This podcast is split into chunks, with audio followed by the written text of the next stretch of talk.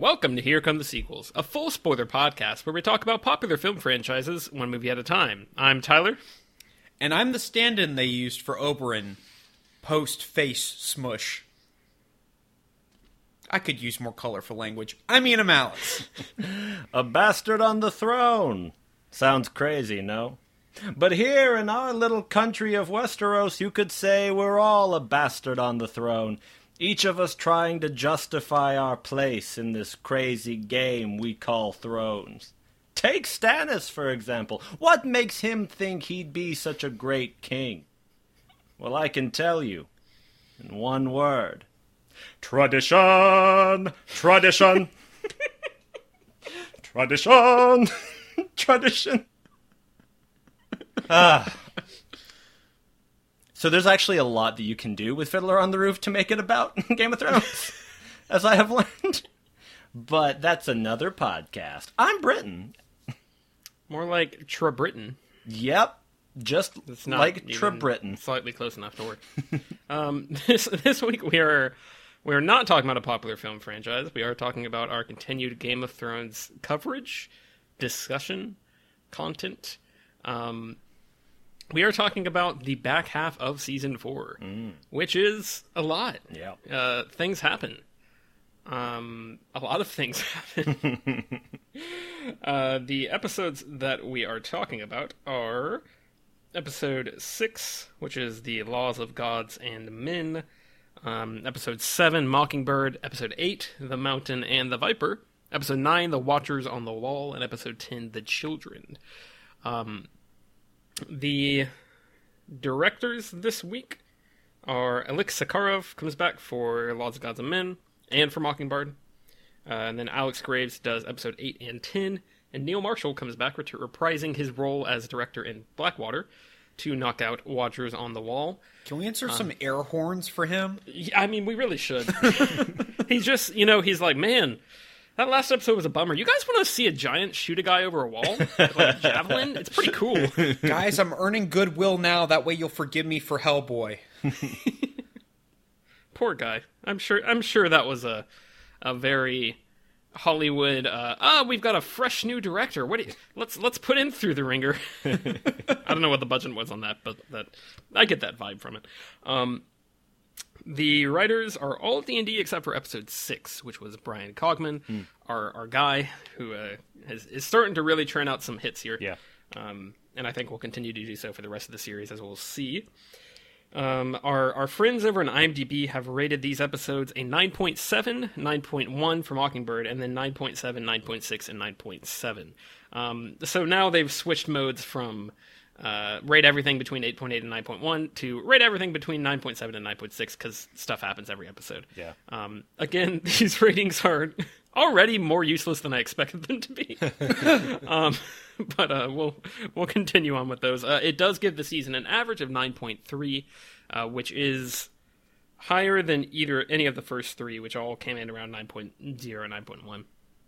So that's something. Um, all of these directors, as a note before we get started, will not return. Actually, like n- none of them come back. Um, this is something that was really interesting to me that I, I don't think I'd fully parsed until going through it all. But uh, you know, we'll, next season we will definitely start to get more into the uh, D and D doesn't have the books anymore, so the show is ruined. Um, that kind of language and discussion. Uh, and I think maybe there there's a, a better culprit to point out here, which is the fact that um, David Nutter and Alan Taylor, who we've talked about, they will both return uh, in later seasons, but every other director for the rest of the series is uh, at least has yet to be introduced. So none of the none of the guys we've talked about for these first four seasons, or the gal, uh, Michelle MacLaren, none of them come back. Uh, Which is, uh, I think, a shame in some cases. Oh yeah, Um, I would say. and I think it also helped season four a lot. It, it- there's a similar pattern for the back half of the season that will con- or the series that will continue to follow, where they introduce a lot of new directors in the next couple of seasons, and then slowly begin to reuse those guys and figure out what their strengths are. Um, so by season eight, uh, everyone is experienced.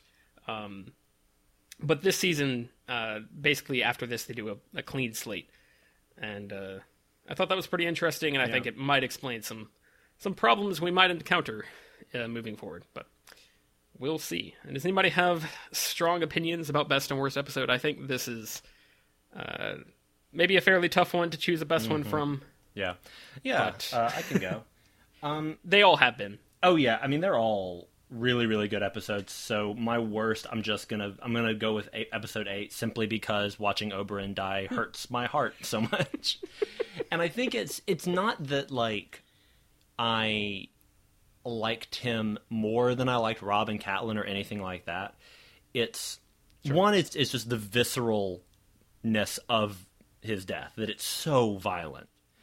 And the other thing is that I so desperately hate the mountain, and I so want the mountain to die, and that it's not like obviously like, I hate Walder Frey, but that that's the that is the thing that makes you hate Walder Frey. I already hated the mountain before this fight Right. started, and it's like it's so close. With, with, Red Wedding, you feel like oh they've been lured into a trap, and for for this to be avoided, so many decisions would have had to been made differently previously that we have the gift of hindsight to realize we shouldn't have he shouldn't have or Rob shouldn't have made those decisions then. But with this, it's like, oh, Bryn, just stab him in the head. Like you already had him. just stab him in the head. Like, and I know that you Yep. poisoned him so he'd have a long death, but like Oberyn, and it it feels so um, avoidable. I understand it's it's not avoidable for the narrative, but it seems so avoidable to, in in even- in terms of Oberyn's decisions. You're like, just don't, just don't do it, just don't do it. Um, Tyrion has a line before that where he says, uh, before the fight, where he's like, "Couldn't you at least wear a helmet?" and it's like, uh, Oberyn. Um, but actually, the and then um, this episode did also have a moment where Tyrion and Jaime are talking about a cousin of theirs who is quote simple-minded, and they both do impressions of a simple-minded person, and that was super cool and awesome of the show to to do. Um, Sure. it's really fun and hilarious to imitate intellectually handicapped people. And you know, yeah, it's true. We've all done it. Like I'm not innocent of of this uh, misdeed. We've all done it, but like none of us should do it. And I was like, mm, I don't like that TV show. Mark against you.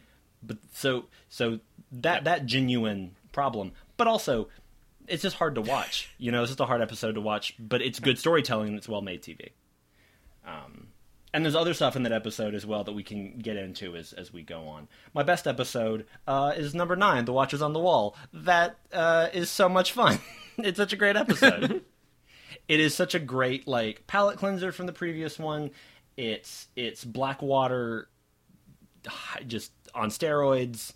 Um, I thought Neil Marshall did such a good job, never sacrificing the gravity of of those scenes. I mean, there's some really sad stuff in that episode and some really like important stuff, and he never sacrifices that. But he also lets it be fun. You mentioned the giant shooting the arrow into the guy that launches him across the thing. And then we follow him as Yeah. he tracks down into uh, Castle Black, and it's That's so great. spectacular. And then the like Hob, the kitchen, the cook, just like starts killing wildlings with ki- with like boiling water and like a It's like the scene where he's he's walking out with a with a cleaver, Yeah. like Bloodborne. like he's just like, I'm gonna go kill This some like, and he's so chill about. It. He's like, no, I'm gonna kill you with kitchenware. Like that's what's up. Chopped, dude. Let's do this. This is the real kitchen nightmare. Um, but yeah, that episode is just full of wonderful, wonderful moments that again we will definitely get into.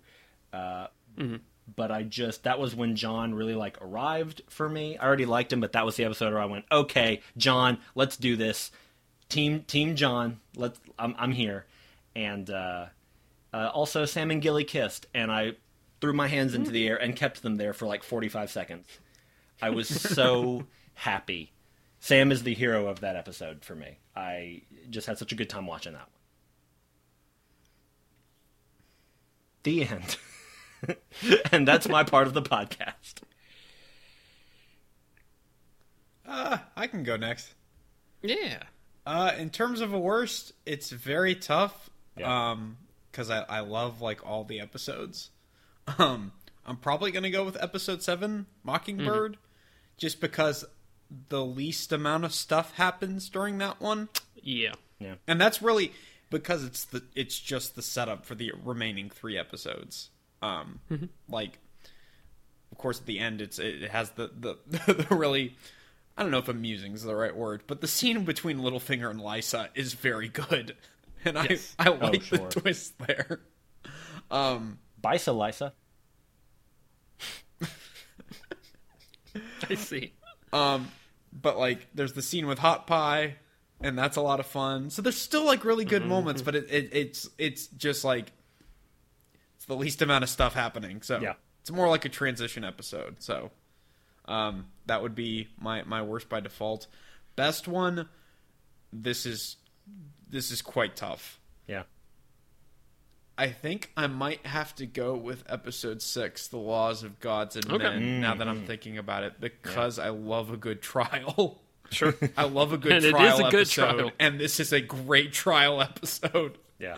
Um, and of course, this is where Peter Dinklage, like, if there's ever like a key point of like, that's where his acting is just like on fire. Like that's that's it.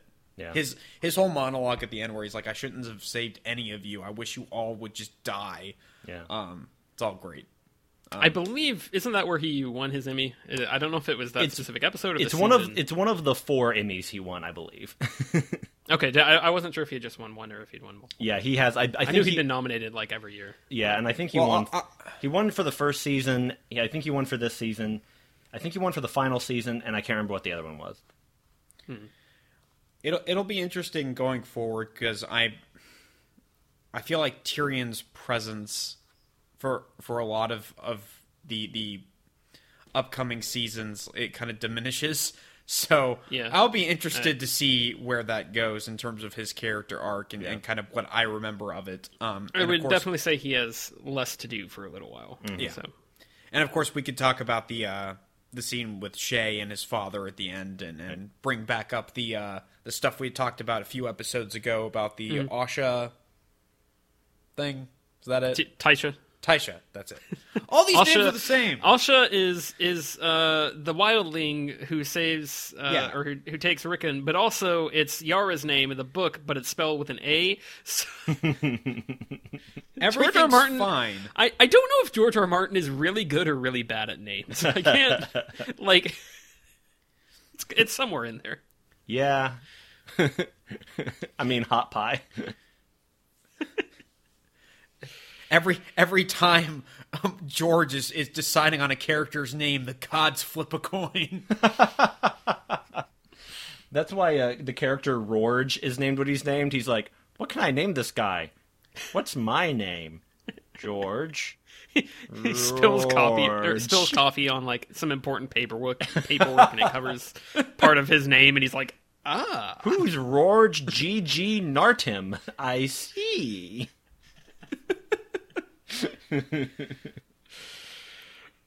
Yeah, episode six Yeah. is marvelous, and I, I, I can't remember if this was other people's theorizing about Dinklage. It probably was, but the whole thing about him on trial for being a dwarf, I think I was reading people say like, it felt like Dinklage may have pulled in some of his own life experience to like fuel that Yeah. that monologue. That that is a a marvelous. Mm-hmm. And it's it's great. I really love. I think something that I hadn't really clicked for me before in that episode is that it's not just Tyrion being like, "I'm frustrated with all this, and you guys aren't treating me fairly, so I'm going to uh, like throw a wrench in your plans." It's like he does say, "I'm not going to throw my life away."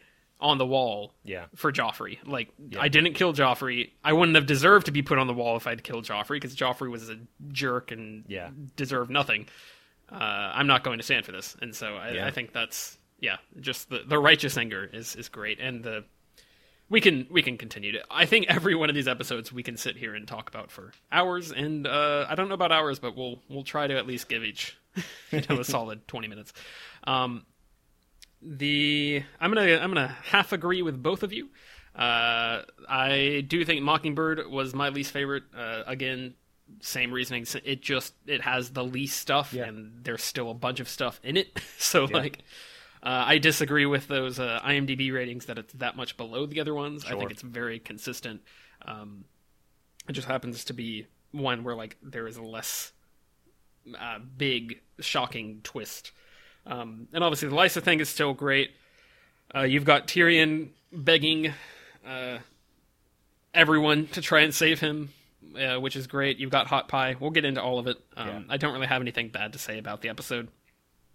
I just think that uh, the other ones are more eventful and more Yeah. exciting. It's the lowest. But I am going to agree. So what, sir? It's the lowest impact.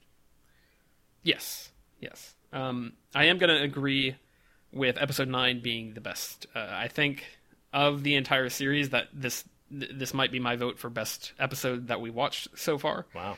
Um, of the first four seasons. I thought this episode is it's spectacular and it gets so much emotion and energy out of characters you didn't realize you cared about so much. um, there there's great stakes in the fact that you've got Jon fighting against Ygritte. Um, the episode Alistair Thorne is a great character in general.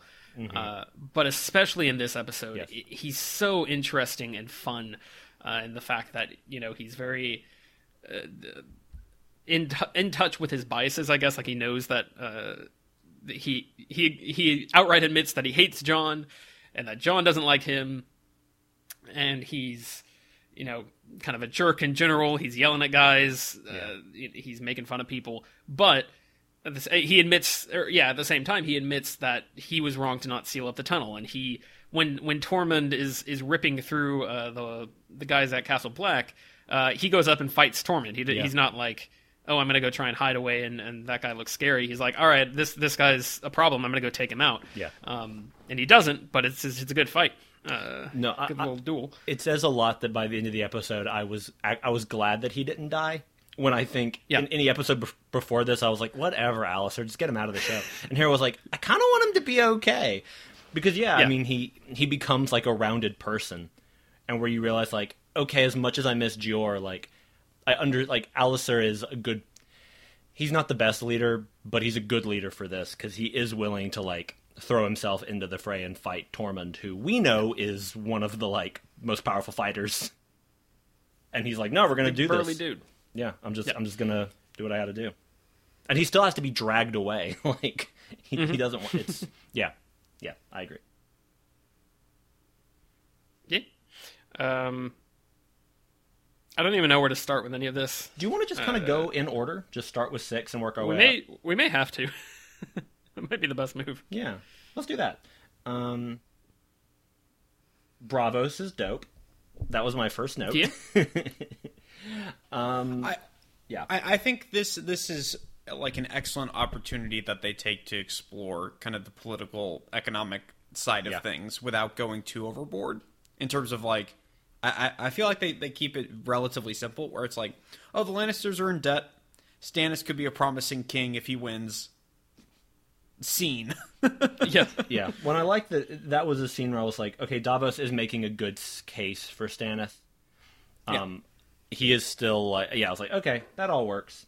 Um, we also get the all the stuff with uh, the Ironborn trying to save Theon, which I thought was really good, and I actually liked when they show Myranda and Ramsay having sex. She's like choking him, but then later when Ramsay comes out to um, deal with the Ironborn, he's got like all these all this blood and all these cuts all over him.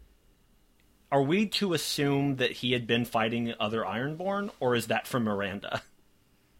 It's a good question. that's a very good question Because my guess is it's because Myranda's just as sadistic as as he is. Yeah. yeah So that was that was my guess. But I, I thought all of that was really just heartbreaking. That like Yara mm-hmm. has to accept like, oh, Theon's not here anymore. like yeah this. I this did is find it amusing how I, I think her last scene at the end of the, the, the previous season is like, I'm going to find my brother and I'm going to bring him home. And it's like this huge dramatic thing. In one scene, complete failure. I think I think the editing on that is just a little bit too quick.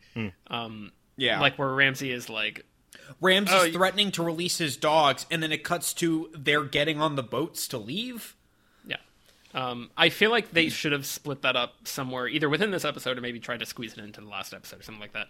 Just get us like two scenes of that, or maybe they're approaching, they're marching up. Like we- maybe at the beginning of this episode, it's like, oh, Yara is, is heading for the the Dreadfort, and then just give us a little bit of a little bit more build up so that we're like, oh, that's a plot line that's going on in this episode. Right.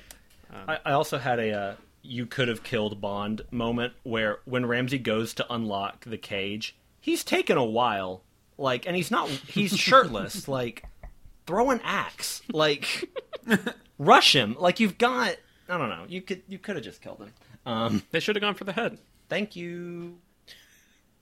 Uh, and then we got we meet Hizdahr zo Loraq, my best friend. Yeah. in, in, um, in one of many scenes where uh, uh, this this batch of episodes where I at once understand Daenerys' quandary and also am like, oh yeah, now n- given the gift of foresight, I realize Daenerys is not very good at this. Yeah. Had had I had I not know if I didn't know where this was all going, I may not see it. But knowing the intention, I'm like, oh right. She just Yeah, her answer to um, everything is violence, and she's constantly being reminded of like, hey, it's not always monsters that you're killing, and killing them doesn't actually fix the systemic problem. Uh, th- my note that I have for this is Hizdahr, which corrected to uh, "Hi, Dad" in my phone. so, um, Which Is is, what he, note? which Is is, what is that the wants. yeah, that's, that's a note. And listen, Hizdahr will never get to say that again, and that's why he's here. He won't. Um, no, my my summary of this of that scene is Hizdahr saying, "My dad tried to stop them from killing children. Is it justice to answer one crime with another?" And then Da- Daenerys' reply is, "Yes, and also I did nothing wrong. Write that down." that's that's basically what she says. She also ends that conversation with, "You would be wise to remember that," which is like not a. It's not a thing you hear good good guys saying most of the time. Like you know, you don't see hear people making menacing threats about how Yeah. uh, you shouldn't challenge their power. I don't know. And that's There's like- something there. I- did understand where Daenerys, because Daenerys is like, okay, slavers, and they're, I get it. However, I, do I go through and interview every individual person to discern whether they were in support of this thing and, and complicit, and then punish them accordingly? Like, I don't. Hmm. Like, I, I understand why this is challenging, and I think that if the show, you know, well, uh, this is something that will come in a future episode, but like, it, it it's just very cut and dry, which it it's not actually like this is this is something, and this is all it's not just on Daenerys. This is on the show of like, this is what we're dealing with. Like Daenerys is is being greeted with these shades of gray of war, which is so much of what the Game of Thrones Yeah. series is about. And she's like, no, you just solve everything by killing the bad guys, and then there's no more bad Yeah, she's guys. just like cut through the. yeah, and it's like that's not thing. actually how this Um, gets fixed. I also during this this scene wrote down the note: Is Daenerys Michael Scott? I don't know exactly what my rationale for that was, but I think it's I think it's valid. I think like I don't I don't remember what exactly I was thinking there, See, but it, I, I, I, I think I've got it because you were thinking her her natural response when he says, "Is it is it uh is it good to answer one crime with another?" She just goes, "Thank you." Khaleesi, thank, very like Khaleesi, thank you for meeting me here. Yeah, you know me. I'd go anywhere to see a turtle. I am the best Khaleesi. They all say it. I'm the best Khaleesi. And then you see Barristan like spilling chili on himself or something. I don't know. I just And Jorah looks at the camera. um I really I I think the on a slightly uh, actual analysis level um I think it's it's just the fact that everything that gets pointed her way, she immediately is so like aggressively against it, acknowledging, you know, wrongdoing. Right. Um, She, she she's not willing to, to take any sort of accountability for, for her Yeah. actions. She's just like everything I've done has been good. Like I don't see why you're questioning it. Yeah. and it's like, well, in some ways, like you, your your justifications made sense, but that only works as long as your justifications, you know, are, are founded in some sort of logic or uh, work towards. They, they your justifications happen to line up with morality Right. to, to some extent. I'll put it to you this way: instead of nailing all of the slave masters up on those posts, maybe you could have had trials for all of them first. Yes, I mean, like It the- might have taken some time, Daenerys, but you know you're willing to stay over there and put in the work. It seems. Right. Yeah, it's it's an interesting thing because from the beginning, the people that she was having to stand up to have gotten progressively grayer. Like initially it was mm-hmm. Viserys. You're like, oh Viserys, yeah, he sucks. Get rid of him. Like, okay, that problem Right, is yeah. taken care of. Mirri Maz Duur, okay, revenge, got it. Zarozo and Daxos. Well, that was an extreme response, but I get it. And then now she's being confronted with like, you're not dealing with an individual person who's wronged you. You're de- you're dealing with a city that's run on slavery and greed, and Right. you can't just stamp out these things. You have to f- fix them from the inside, and and it's there's a lot more work that that requires, and. And, and the other and later in the in the episodes like the other characters start to make points about like Daenerys like I agree with you these are terrible people but like there's other ways we can handle this and other things we need to fix about it. And she's like no no I'm a queen and queens rule. And it's like yeah but there's so much more to that. Yeah. yeah. Um, this episode also does have Tywin saying that dismissing Barristan was stupid which I like when people say that. I like that. Uh, this episode also did something I really like which is it it completely confirmed that Varys isn't a pedophile which is something that they a lot of characters made jokes about it and rumors about it earlier in early in the show, and I like that he's having a conversation with I can't remember who It's Oberyn. I Oberyn. It's Yeah, it's Oberyn. Oberyn. Yeah, Um, which is fun because that's like a replacement for the Varys Littlefinger things. Yes, so now we, we've exactly. still got some sort of Varys conversation in front of the throne right. uh, right. for the last for the first four seasons, I guess. And, and I one I like that Varys is ace. I just think that's cool that we have an asexual character. But I like that Oberyn's like, yeah, you're gay, right? And you're a pedophile. And he's like, no, I'm not. Oh, so you like women? No, I don't like anything. Because Yeah. because like I, I appreciate how that, that feeds into his complete philosophy and, and like Yeah. basically his entire motivation on the show. It's just like I, I've seen what, what that, that lust and, and all that what, what that does to people, and I don't want any part of it. Like I Yeah. really, I don't know. Varys is such a, a fully like formed character. Mm-hmm. Um, and I, I think that's I don't know. Given how, how his motivations have been so vague for Yeah. the, for a lot of the previous seasons, it's it's nice to I don't know. Feel, it feels like it actually coalesced into something. Yeah. I think when George was coming up with him, he went, "Well, let's see. His uh, his motivation seemed to vary." Ah. um, and then the rest of it is the trial, which is It's it's literally very spelled wrong. yeah, honestly, I had that I had that realization earlier this week. I went, "Wait a minute, wait a minute." it's like that joke. It's like that joke on Family Guy where Brian's writing a book and he's like, the main character will be named Norm Hull because he's just a normal guy. But not everyone will get that. That'll be for the scholars a hundred years from now.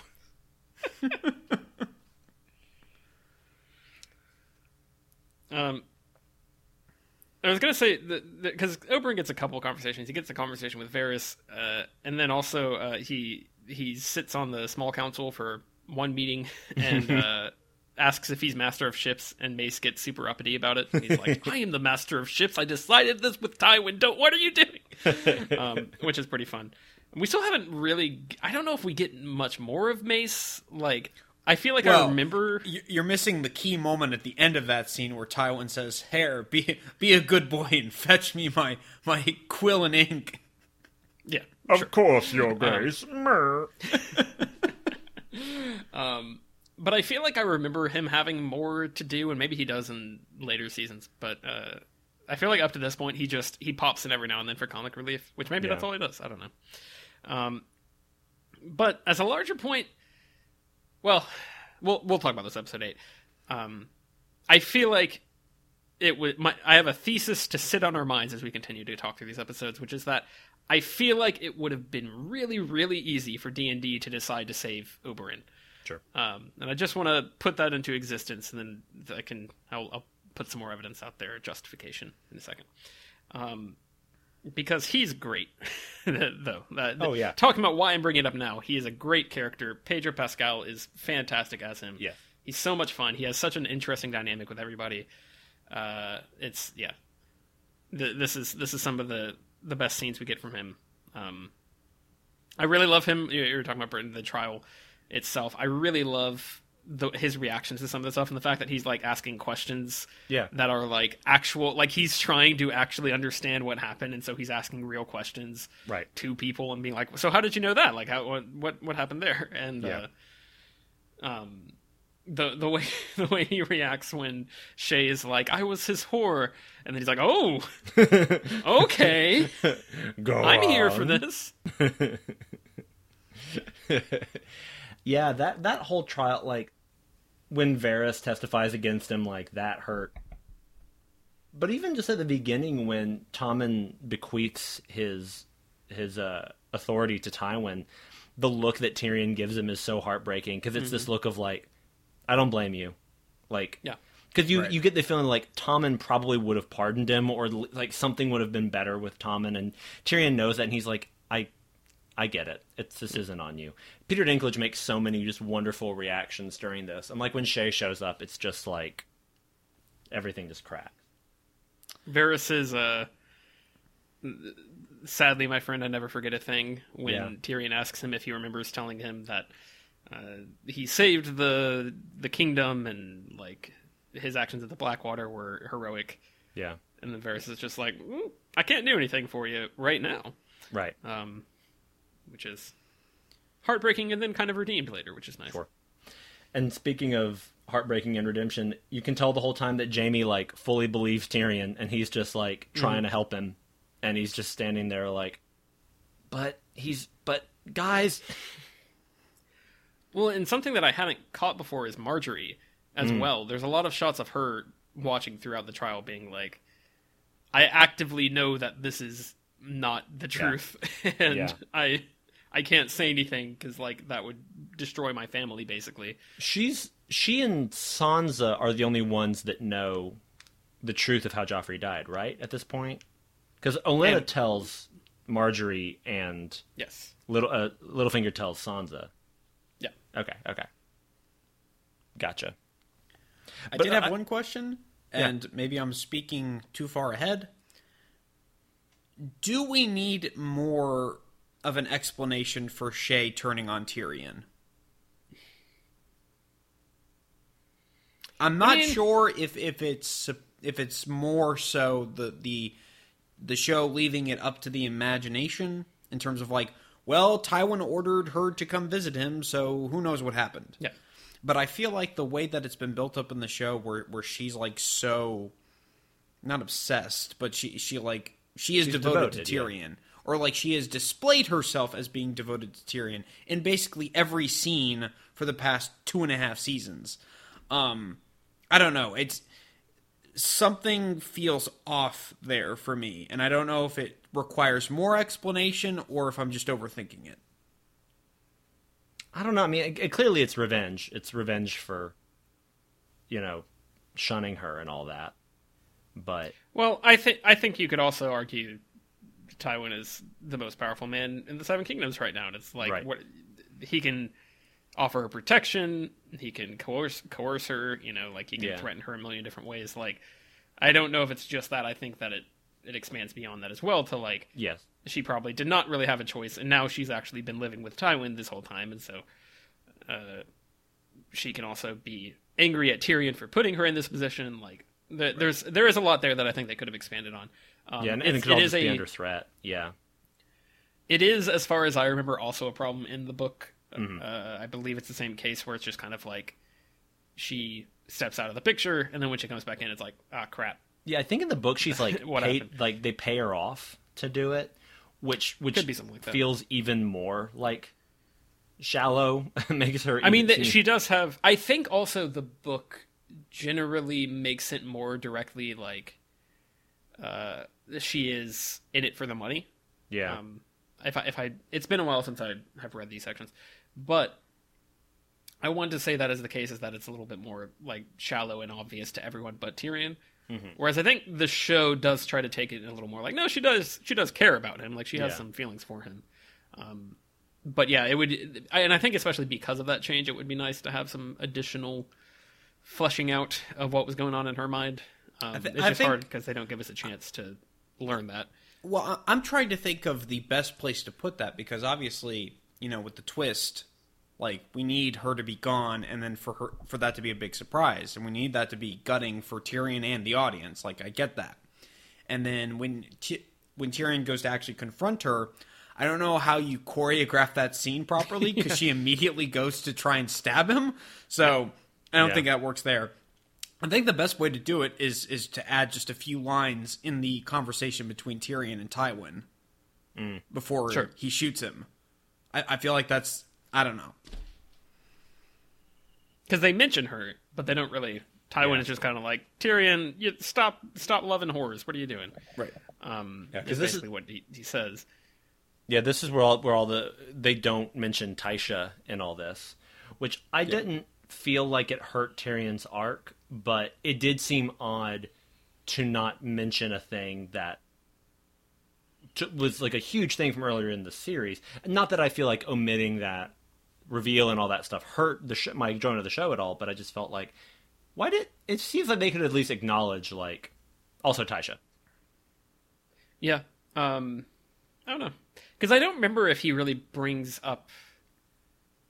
No, he he actually definitely does uh, bring up Tysha in the books. Now that I think about it, too, because the original thing is that he's talking to Jaime, Yeah. uh, and then Jaime brings up the fact that oh, there was this whole other layer, and Tywin actually screwed you over even more than you knew, uh, and Taisha did love you, or whatever the Well, whole. isn't deal is. it isn't the whole idea that when Jaime reveals this extra bit of information, it it, it sets Tyrion on a, a much darker path where he Yes. he blames Jaime and he basically like disowns his family and he like Yes. I hate everyone. So so like what we're left with him at the end of this is just like it's very sad and depressing. But it, where where he's left off in the books at that point is much more vengeance filled, I guess. Uh, I don't know if that's so accurate. That's vengeance as like apathy. Um, okay. which we I think we'll get some of in the next season. But I, I just remember a lot of the whichever book he's in. I think it's Dance Dance of Dragons, um, the fifth one. Uh, I remember there being just a lot of yeah. Tyrion drank a lot uh, and and threw up a lot because he was drinking a lot. And uh, he was very Yeah. sad. Like I think there's a lot of that, which is, I mean, it it makes sense why it would be a lot more like aggressive uh, in the books. Um, I know there are a lot of people, or because of the fact that they've got the whole Tysha thing, I know there are a lot of people who uh, did not like the fact that they took that out, and also uh, I think he. We're jumping way ahead to episode ten now, I guess. I think he also uh, was more directly like just murdering Shae. I don't remember if he.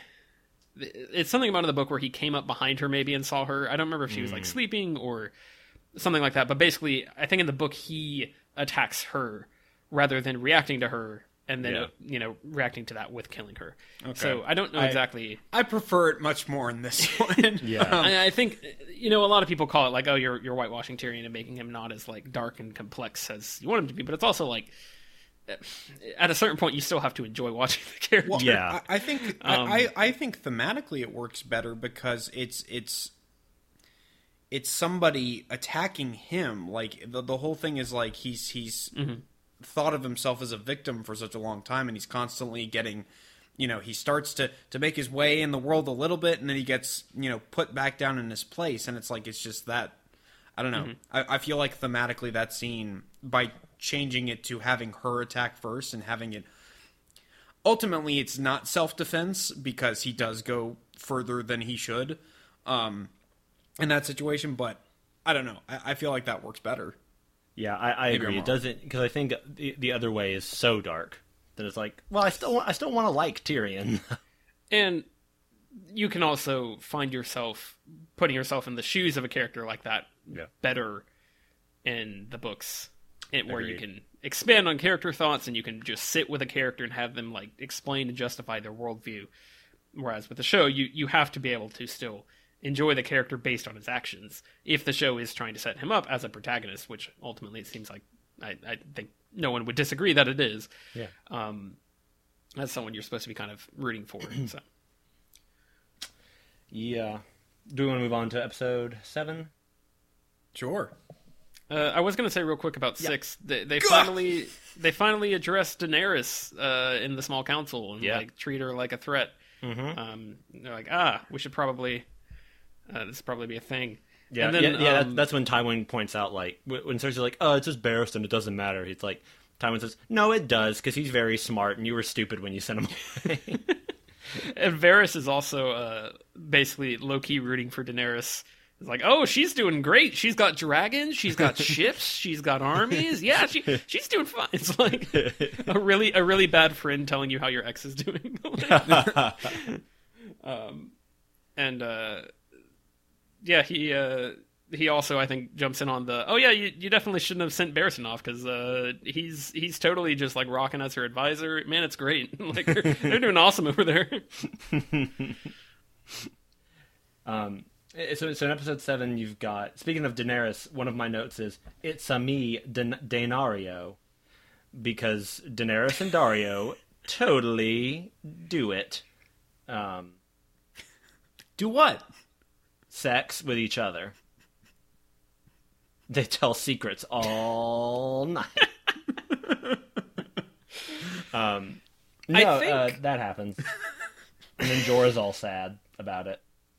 But then this is this is a point where Jorah is talking about how if you if Ned Stark had treated justice the way you treat justice, I wouldn't be here to help you. So like maybe there's something to a modicum of mercy. And uh, and, and again, I think like all all of this needed better layering and clarity of of to, to, to prevent future criticisms of the character but like that's that's a really good conversation. I'm like, oh, I see where both of mm. you are coming from. I understand why Jorah and Jorah and Barristan at no point are like, don't punish the slavers. They're like, find a different way of going about this than well, just killing. And specifically in this, her response to, oh hey, they started slavery again in Yunkai. After she's just had the conversation with Hizdahr, where Hizdahr was like, hey, my dad was was trying to argue against this. You know, he, he was he was actually a good guy. Like you, you yeah. killed him. You, you, you, dealt this punishment without paying attention to who you were killing. Uh, she's then like, I want you to kill all the ma- the masters in yeah. Yunkai. like, didn't you just learn something here? Shouldn't you shouldn't you think about this? hey, let me let me send Daario. He's a he's a master politician. By that I mean he kills everything he sees. He's a mercenary. oh, it's fine. I'll send the guy whose dad I killed. he'll he'll make a good argument to them about how what a great leader I am. Now, it's just look, yeah. look. The diplomacy could use some work. That's all. I'm look, saying. look. He said I was the best leader. I'm quoting him on that. I've got it written down somewhere. um. Yeah, we've also yeah. Uh, we get a lot of we get Arya in the mountain finding the the farmer dying. Um, I read all of that as a scene, uh, all that whole scene as a reference to Waiting for Godot, and apparently sure. that actor has is known for like being in Waiting for Godot a lot in England. Really, in a lot of productions of it. Yeah, so that's like huh. a little in reference. Um, and that's another moment of Arya being faced with death, and this time someone wanting to not. He's like, no, I know I'm dying, but like I, I want to stay alive as long as I can before I go.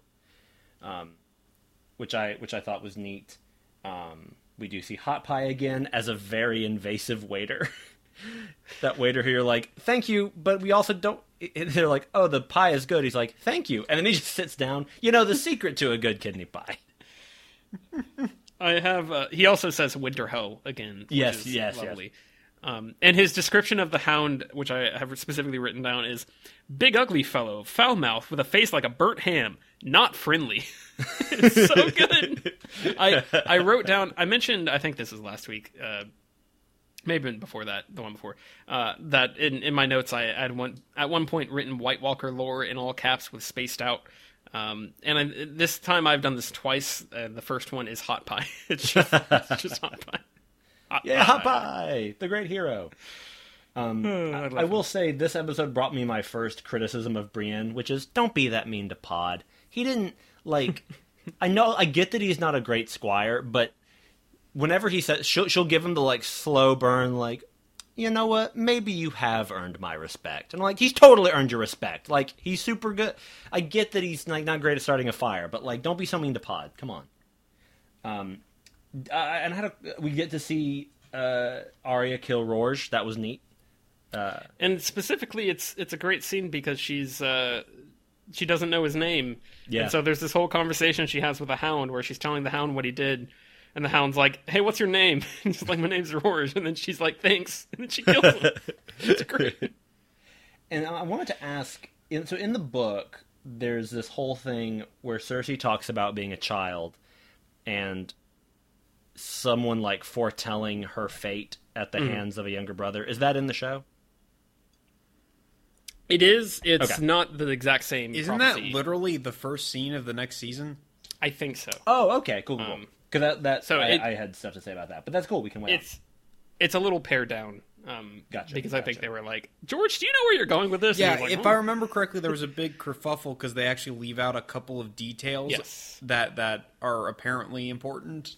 I don't know. Supposedly, we. I mean, the, well, the thing is, it's a. It, George likes to leave a lot of prophecies around, and so people like to theorize on these prophecies. Yeah. And so they use the very specific wording of these to apply to things, and it's like, we don't even know if he knows what he's doing. Meanwhile, D and D are just like square peg and round hole. We can't do this, guys. Jo- Jo- George R. R. Martin is the. He's he's the Bene Je- Ben, I can never say it right. Ben, Gesserit? Gesserit. Ben Bene Gesserit. Ben Ben, Yeah. ben Gary. Um, he- Hizdahr zo Loraq. Uh, he he is his own his own uh, sandwich. God, I just am trying to make this point. He is his own Dune witch. Uh, put it, putting a prophecy in place for himself to revisit later because he doesn't actually know what he's doing with it. He's just like, I'm going to use this at some point. It- so I'm it going to seed it now. It reminds me of Battlestar Galactica, where very often in the early parts of that show, they there's this like vision about yes, the opera house, then the the whatever at the opera house, and da da da da, and then at the end they they kind of satisfy what that means. And I believe I read an interview with the creator, and they were like, "Yeah, so did you always know that was what the opera house meant?" And he was like, "No, I just thought it was cool imagery, and we would just figure it out." and I was like, "You, c- Ron." It's a real mystery box. oh God. Uh, but we, uh, you know, then we get all the uh, all the stuff with Petyr being just super gross, and kissing Sansa and being gross, and Robin just being a different kind of gross. Robin. he Yeah. he does say the line, uh, "Your your snow castle was already ruined because it didn't have a moon door," which is pretty good. Which is quite good. Fair enough, Robin. Fair enough. And then and then that's such a weird moment because I'm like, I didn't like Lysa, and I'm not sad that she's gone, but I don't like when Littlefinger's on screen. So I don't like when Littlefinger's happy though. I don't like when he's just extant. um, I want uh, I want him and the Mountain to just hang out in the Sept of Baelor in season six or seven or whenever that is. I, I do want to talk about Daario Daario because I think his recasting does hurt that relationship with Daenerys. Um, because I think it's hard to quite like. I think the the track of Daario being very attracted to her and trying to woo her over gets very it gets bumped off the rails a little when we recast Daario because we've started to establish okay we, we get the chemistry between the previous actor uh, Ed, Ed Skrein uh, and uh, Daenerys. We, we get that like that you know that that's starting to come together. There's a little bit of him trying to woo her and, and he wants to do stuff for her. Uh, but then in this season they really ramp that up and it would feel more natural, I think, if it was the same character. And now he's just like, all right, I've established myself in your in your uh, group, and now I'm going to uh, try to seduce you. Uh, whereas this feels like, oh, there's a new character here, and he really loves Daenerys, and I don't know. I- found that distracting, and especially like where he talks about how uh, he would watch over Meereen while she goes to um, the Seven Kingdoms. Yeah. Uh, that that I had a hard time buying. I was like, "You're a mercenary who's known this lady a few months. You, I- really? That's what you want to do now?" I don't know. No, I, I I- agree, and especially because he, it's not like they just. It's just a different face. Like he's his clothing is totally different, hair's totally different. Like he's a he's a different person, and it's it, it makes it harder to be like this feels like a new character, even though I know it's not. It feels like a new entity. Uh, well, so then in episode eight, my first note is "The Rains of Castamere" is basically the only song in Westeros. Um, that and the There's the bear in the maiden fair. that was the that's you. the other only song. It's the "Don't Stop Believin'" and I don't know what's another big song. Um, Wanted guess. dead or alive. Hallelujah. yeah, or like Wicked Game by Chris Isaak. So, um, Back to Funk by the Bee Gees. Uh, yeah, and then I wrote that like the Wildlings really are ju- like just they're, they're they're terrible. Like the Wildlings are terrible, but Ygritte does spare Gilly and the baby, which I liked because I like Gilly a lot. Um, this is where we get Dayworm, where Grey Worm sees Missandei naked, and then she stares at him, and he st- they just stare at each other a lot. Is that is that the accepted ship name? Is that Uh, it's it's the one I wrote out of my own head. because that's that's pretty good. I gotta say. I Day worm, it's a day worm. the, the shot of him like going underwater to be like, uh, uh, hide. I think Was that was very funny that good. he was like, "Oh no, blueberries! Time to Rambo my way out of this one." Um, was that Rambo who did Talking- that, or was that Deer Hunter? It was Deer Hunter, I think. Um, Sure. whatever. Uh, Talking about uh, Littlefinger, I wanted to highlight this because he really gets lucky a lot. like he, I mean, Sansa completely bails him out in this episode, which is a great scene where Yeah. uh, she's kind of telling a half truth uh, about you know the fact that Lysa was jealous of her and revealing that she is Sansa Stark, but also hiding the fact that like Littlefinger totally wants to uh, be a creeper and uh, stuff. Um, and uh, yeah, like he, th- there's just he does a lot of things that are like, wow, you're really, uh, you're really not like confident that this is going to land correctly. yeah. Yeah, I'm Uh, not and you're really sure what anyway. his game plan was because he's like, "All right, I'm gonna I'm gonna kiss Sansa," and it feels like it's very on purpose for Lysa to be positioned where she is to see him, Mm-hmm. and then to get jealous and freak out. That way, he has the opportunity to kill her. Like that seems all pre-planned Yeah. on his part. But then it gets to the next part where he's being questioned by all the people of the Vale, and it's like. Did you think two steps beyond pushing Well- her down the moon door? It it feels like in a in a lot of the same way that we get uh, him in season two, where he's you know trying to uh, say, tell Catelyn that he's available after uh, Yeah. he betrayed Ned Stark and got him got him decapitated, uh, or like where he's trying to um, you know get, get under Margaery's skin because she's uh, with Renly and Renly's gay, and like that doesn't work at all. Like he he keeps I, it seems like he overestimates his ability to convince people with his words a lot. Like it's actually his actions that usually are the things that have impacts. Whereas he constantly is just like, "Oh, I can I can talk this person out of doing this," uh, and then fails horribly uh, at doing that. Like he overestimates what he can do with his actual Right. uh, convincing of people, his charisma. I'm gonna make one of those like Facebook ant memes where it's like a picture of Littlefinger and it says, "A person's words can lie, but their actions will always tell you if they're a true friend." and also a minion is there. It's a minion, but he's got the weird goatee mustache combo. The chair.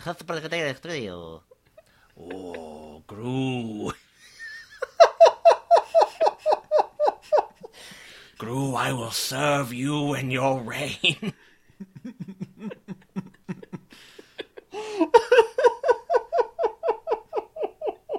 Just imagine. Viewers, please please stand by for technical di- difficulties. Britain Just imagine himself. like any of the Minions movie posters, but it's just a bunch of little fingers. oh, oh, oh, oh, Kevin, Bob Stuart. okay, that's oh my god. Oh, that made me happy. Um, now, now talking about Sansa with the stuff, does she? Do we? Are we supposed to believe that she really does believe in Littlefinger, or is she just playing the long con? Is she just like, I, I, I don't because it, it seems like this opportunity for her to be like, "You guys protect me. Littlefinger's a monster. I want to go be with you guys in the Vale," but then she doesn't. Are we supposed to take that as she's totally bought into Littlefinger's myth, or is she like, "I can't trust Littlefinger, but I know that they can't keep me safe from him if I like I don't want him as my enemy, so let me try to stay in his good graces." Is is that where we're supposed to be at with her? You know, she has the like line or the conversation with him where uh, basically he's like, "Why do you trust me?" And she's like, "I don't really, but I I, I know what you are." And she's already just kind of proven that she can manipulate and kind of keep him in the, the palm of her hand Right. um, in in some situations. And she's like, "I know who you are. I don't know who these guys are. I don't know if I can trust them. I don't know what they do with me. They might give me back to the Lannisters." Like I think that's where she's coming from is more because I, I, think Little, Littlefinger specifically has the line "the devil you know" or something along those yeah, lines. Yeah, yeah. Um, so I, I feel like that's where we're going with that. Okay. Yeah. And then and then she dyes her hair so that people can't recognize her as Sansa. I'm guessing that's why that is. Yeah, I think that's the idea because they're. Okay. I, I think based on where they're going next, uh, they have to travel a long way. Right, right. Okay. Uh, what else is Also, in this episode is the the Reek Yeah. uh, stuff where Ramsay sends Reek to the uh, to Moat Cailin, and I think that scene is great. And Alfie Allen is Yeah. great. Yeah, uh, he really is. He's convincing the Ironborn that, oh yes, I am Theon, and, and they treat me well at the Dreadfort, and uh, I'm here to uh, par- per, uh, persuade you guys to go ahead and go back home because it's fine. They're gonna let you go free. And uh, Alfie Allen just starts like twitching and uh, s- sort of short short circuiting towards the end of that because the guy is like, "I don't believe you at all. Don't you like not have a penis?" And the guy's like, or uh, Theon is just starts twitching. He's like, "Ah, uh, Reek, I don't." Uh. And one of the other guys just smacks the other guy in the head with a the the end of an axe and Yeah. cracks his head open. Is like, "All right, this sounds good." Cut to that guy being flayed. Horribly. I didn't need that. Yeah. I, I like how we're constantly reminded that Re- Ramsay is essentially evil Theon with a little bit of Jon in there. Like, he just has like a ton of father issues where he's like, Yep. the only time we see him being sincere is when he's trying to, like, when he's talking to Roose. Now, is it is it a really that big of a deal that the Boltons hold Moat Cailin, or is that just to build stuff with Ramsay and Reek? It is. Okay, That, that's that's a whole thing that they constantly talk about. I think in the books as well as the show that Moat Cailin is like the the crunch point between the north and Yeah. the. I don't know if it's in the north or if it's in the um, the Riverlands, but it's it's like right there, so they can't people can't Okay. cross it. Basically, gotcha, gotcha. Uh, this I is think it's like a swampy area oh, or something like that. Yeah, yeah, I think you're right. Um, okay, okay, that makes sense. And th- this is when Jorah gets uh, found out that that he was a spy, and he doesn't. I always get annoyed in movies and TV shows where people keep saying, "No, just please listen, just just please," instead of just saying the thing. Like I don't know, just Sure. ex- just explain. I understand you're in like a tizzy, but just like just get to the know. point. Because being like, Also- I have served you. I have, ser-" and it's like Jorah, just tell her that like, I don't know. There's some. I feel like I, I can't remember what, but I feel like during that scene there was some way he could have been clearer. I don't think it would have changed things, but I was gonna say he he did uh he did actually spy on her, so that's a no, he did. He did. pill to swallow. No, for sure. or maybe I- maybe I just wanted him to say like, but I stopped, like, but I've given it up and haven't since, or something. So, just just to confirm, the note that they get it's it's signed by King Robert, right? yes. Yeah. It's a So, is that the note from? Is it the first season? I guess it would have to be, right? No, I, uh, my understanding is that it's like it's a it's a copy. Um, I think there's a reference to this in one of the King's Landing scenes. I could be wrong, um, but I believe the idea is that Tywin had that note sent again to try to de- like. I think when they're talking about this in the small council, um, I want to say there's some reference to it where Tywin is is basically uh, trying to destabilize Daenerys, and so he re- he resends the pardon. Um, Oh. I don't know if they explicitly say that, but I think that's the idea: is that he they resend the pardon so that it's like, oh, Okay, that that would make sense. But yeah, I don't think it's explicitly said. For some reason, the the Jorah King's Landing connections are always Sure. just a little too fuzzy for me. yeah, It would have been great if there had been like a whole episode that was just one little like messenger guy, like just always one step behind Daenerys, trying to get that letter to Jorah. like he gets to the like Yunkai, I'm here to see the Khaleesi. Oh, she's in Astapor. Ah. Track, track, track, track, track, track, track. He runs through the House of the Undying. he like he he goes up and he knocks on the thing and he's like, "Khaleesi, are you in there?" And you hear Xaro go, Uh, no, she's not in here. "Okay, well, do you know where she is?" I don't know. Okay, bye. Wait! Oh dear. I think I think my favorite moment in the whole show is when uh, the Hound and Arya get to the Vale and they're told that Lysa is dead, and all Arya can do is just break down laughing. Yeah, that's Um, great. I think that's that is just such a perfect moment. yeah, I thought that was really funny. Uh, we also get Petyr uh, Baelish foretelling uh, Shae and Tywin's deaths in this, as happens a lot because Bronn in the previous episode was like, "If I fought the Mountain, maybe I could dance around him and get a few hits and get him on his back. But if I make a misstep, then he'd crush me." Like, Yeah. the sh- the show is constantly like telling you what's coming. Yeah. uh, which I think is pretty neat. And then, of course, we have the aforementioned battle and how, oh boy, There, there is a good bit where uh, Jaime is watching the Mountain and over in Oberyn fight, and uh, he looks like Vince McMahon from the McMahon? From the uh, the meme of where you, you got Vince and he's like reacting to multiple things in, in an escalating manner, and that's that's the face that Nikolai Coster-Waldau is making is just, ooh, oh, well, okay, that is a nice touch because beforehand, uh, Tyrion is having a conversation with Jaime where he's like, "Do you think he could possibly take down the mountain? Like, does he have a shot?" Yeah. And Jaime's like, "I don't know. Never seen him fight." And then he, and, and then he, you see his reactions during the fight. He's like, "Oh, I am impressed. that He is a good fighter." Yeah. yeah. Little character touches. What's better Why than those this? cutaway reactions are always so important. Knights being dudes. But then they have like they, they show a, uh, his like Oberyn's like squire or whatever rubbing the blade of his spear with a cloth. Um, we think to clean it, or perhaps to dirty it with poison. Dun dun dun. Game of Thrones will be back. Brought to you this week by Stamps.com. Stamps.com, exactly. so yeah, that's all sad and awful, and Ellaria's screams will haunt my sleep. Yeah, um, I believe the, the book explicitly has Tyrion throw up afterwards, and we didn't need that. I'm glad. I'm glad they had the foresight to be like, we don't. We're not Well, gonna. and, and in the book, it's like he he the the mountain punches his face and knocks his teeth out, and then he punches his face again and basically caves it in. Like he doesn't squeeze it. He just like smashes him twice. So it's it's not as bad.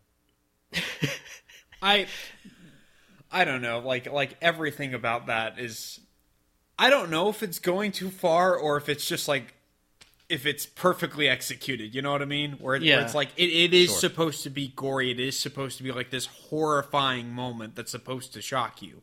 Yeah. Because like Yeah. even the the cutaway, which which of course they used me for as the stand-in, um, where where the mountain rolls over and you just see what's left of Oh, God. and they show it Yeah. and it's like I I don't know, uh, effective, but I don't but maybe unnecessary. I mean, this this I think is really like even more than the Red Wedding. It really is the one where it's like, guys, couldn't Yeah. you have just let like couldn't we have just just this once like Yeah. wouldn't that have been okay? Um, uh, this is where I, I do want to talk about what I said earlier about Yeah. the the fact that I think it would have been very easy for our our boys David and Dan to be sitting here looking down the the the barrel of the next half of this half of the series basically um being like okay we started the series in 2011 uh george released a book shortly after that. That was great. Uh we've just caught up with that book more or less. There's a there's a few lingering plot threads but we've caught up with a lot of it uh, in terms of our main characters at least. And uh we uh we now have to figure out how this thing ends and and George has not released another book um and it's been 4 years what are we what are we doing and specifically and I I want to talk about and go into a deeper dive on on what exactly the situation is when they get uh, into season five. Um, I guess there's there's a decent amount of content in season five that is from the books, but there's a lot that isn't, and a lot of the stuff that isn't is uh, one. It has to do with the Ironborn, who we'll talk about more. Um, but two, a lot of it has to do with Dorne, and there's like five or six new characters that get get introduced uh, in in the last two books of the series uh, that are about Dorne and talking about like, oh, we have to reintroduce this entire new like country and and political system and characters, and like you have to get invested in these guys and what they're up to and who they're backing. Um, I feel like it would have been so easy for them to be like, you know what? People really like Oberyn. It would be a lot to kill. Like if we did this, people might say we were going too far. Uh, maybe we should give the guys. Maybe we should keep Oberyn around. Maybe you know, uh, the, the Walking Dead like all the time. They you know That's true. th- they they'll change things up. They'll leave they'll leave guys around. Why can't we mm-hmm. do that? We can kill them later. We can make it upsetting later, but we can give them maybe a more heroic death or something. And then we'd have a really fun character and presence in King's Landing, and then we can send him back to Dorne and we can use him for the Dorne stuff. Like I think people who and, and I'm I'm going to shift to a, a small rant about this that will probably only increase as we get farther along. People who think that D and D like sold out for mm. The final season or whatever, like they you know d- weren't committed to George's vision and they wanted out and were tired or whatever. Um, first of all, go watch some behind the scenes stuff because the production level of the final seasons is absurd, and I will repeat that point again. Don't don't you doubt me. Um, but also like it, it, it, there's there's no way that they did something that was not what George wanted because they already believed in him wholly in terms of what he was doing and, and how he was executing the the series and the story because like there uh, any other showrunner would have been so tempted to be like I'm going to change some stuff here because it's just too dark. It's just too upsetting. You know, people aren't gonna aren't gonna buy it. People are gonna hate us for killing off all these characters. Like, you know, Ned is one thing. The Red Wedding is is a lot. Um, but I think at this point, when you've got one brand new character, he's doing great. Everybody loves him. He's he's super charismatic. Uh, the the fact that they kill him off, I think, is. And I, I remember watching the show when this aired and being like, I, I wonder if maybe they'll do it. Maybe they'll save it. What if they just saved him? Yeah. What, you know, what's the big deal? Why why not? and it's like, the you know, it would it would have been going against the tone of the show and the the purpose of the show, um, and the story that it's based on.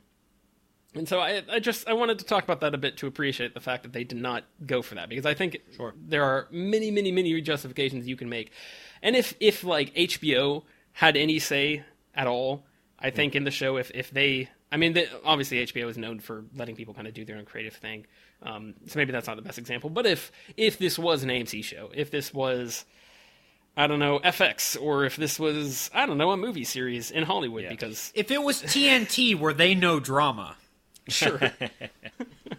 they know Oberyn would have been good for drama. Um, but I think th- there are so few spaces where they would have been given the freedom to do this, and so few showrunners who would have been willing to do that and kill off a character that they're having so much fun with. Uh, and I, I want to, I have to appreciate that. I, I, I think that, especially as we get later, and I think it, this goes, a lot of what I'm saying goes for the ending, uh, which again we'll, we'll talk about in great detail once we get there but like I, that you know, the, it would have been so easy to veer from the creative vision because they didn't feel comfortable with it, or you know, they didn't think audiences would like it. It's like, no, this is this is the story we're telling. Uh, we're getting HBO to give us millions of dollars for it, and uh, so they they trust us, and we're going to do it. Yeah. Um, I think that's that's neat and also very sad because Oberyn is a great character. Yeah, absolutely. I'll tell you, you know, he would if this had been, show was on USA, he would have been fine because characters are welcome. So you know, could have been a real burn notice is on that channel. I don't know. sure. Um, but fortunately, we do get episode nine. Oh yeah, the Watchers on the Wall. My first note is I love Sam. Um, Sam really, I loved him in this episode.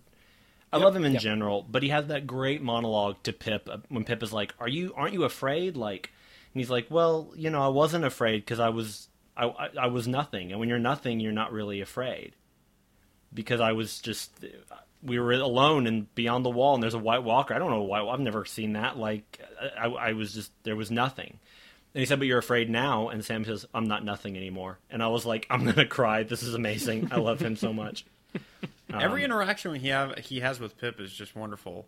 The, the It's first so good. The the opening bit where where Gilly's at the gate and Pyp's like, uh, uh, "Sir Alliser ordered, we can't do," and he's like, "Open the effing gate." I didn't I've know. never heard you swear. Well, Yeah, well, best get used to it. It's so great. And then I wrote, "Oh, curse word! There's a mastodon," because a giant does ride a woolly mammoth. Oh, it's There's so also great. it is great. Uh, also, I, I mentioned The Walking Dead. Um, thi- this, which is I think one of many examples of, in this show uh, that kind of breaks this trope, um, has Sam giving a heartfelt goodbye to Gilly, and he's like, Yeah. "I'm going to be fine. I'm going to make it back. It's going to be great." Um, you know, the, the touching character moment. Uh, many other shows, I, I pick on Walking Dead, but many other shows do that sort of thing where they just sort of build up a character and then immediately kill them off because it's like, aren't you sad now? Yeah, Um, A Walking Dead does that all the time. Once once a character tells you their backstory, it's like, okay, well, Yeah. Um, and this is it's a nice. A lot of most of the other Night's Watch characters we care about die, but uh, not Sam. no, yeah, he actually he actually does come back, and that that's so wonderful. And uh, I like the contraptions where they're on the wall on the top of the wall where they like tilt them over and they can fire down on the.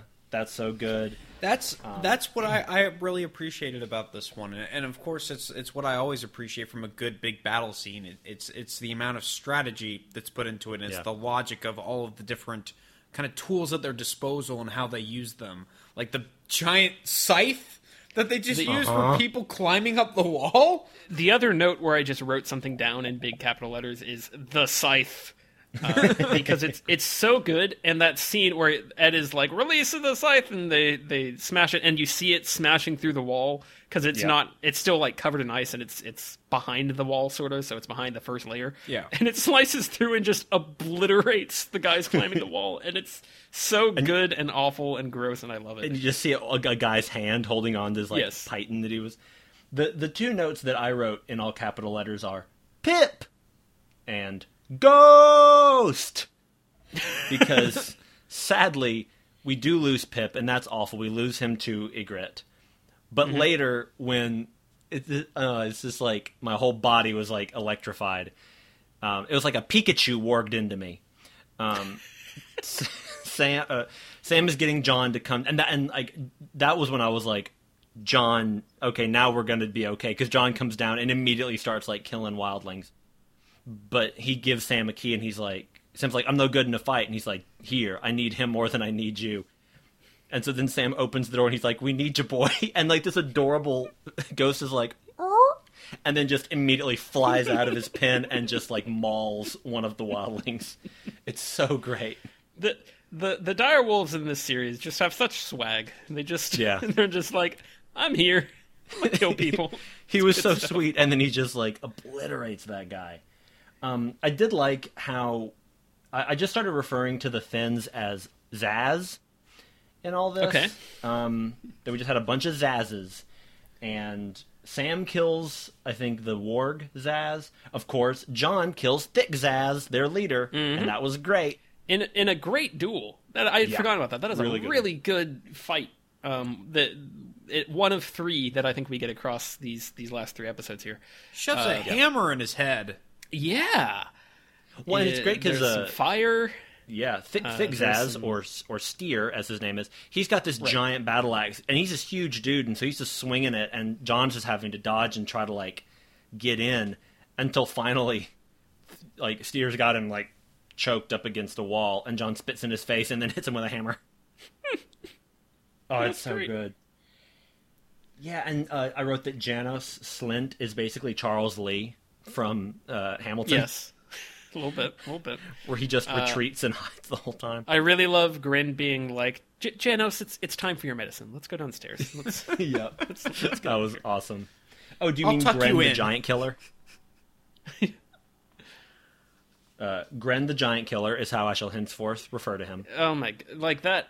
First of all, I love when they send him down. Uh, when Jon sends him down and he runs into Sam and Sam's like, "What's going on?" and uh, Grenn being like, "We're going to we're going to kill a giant.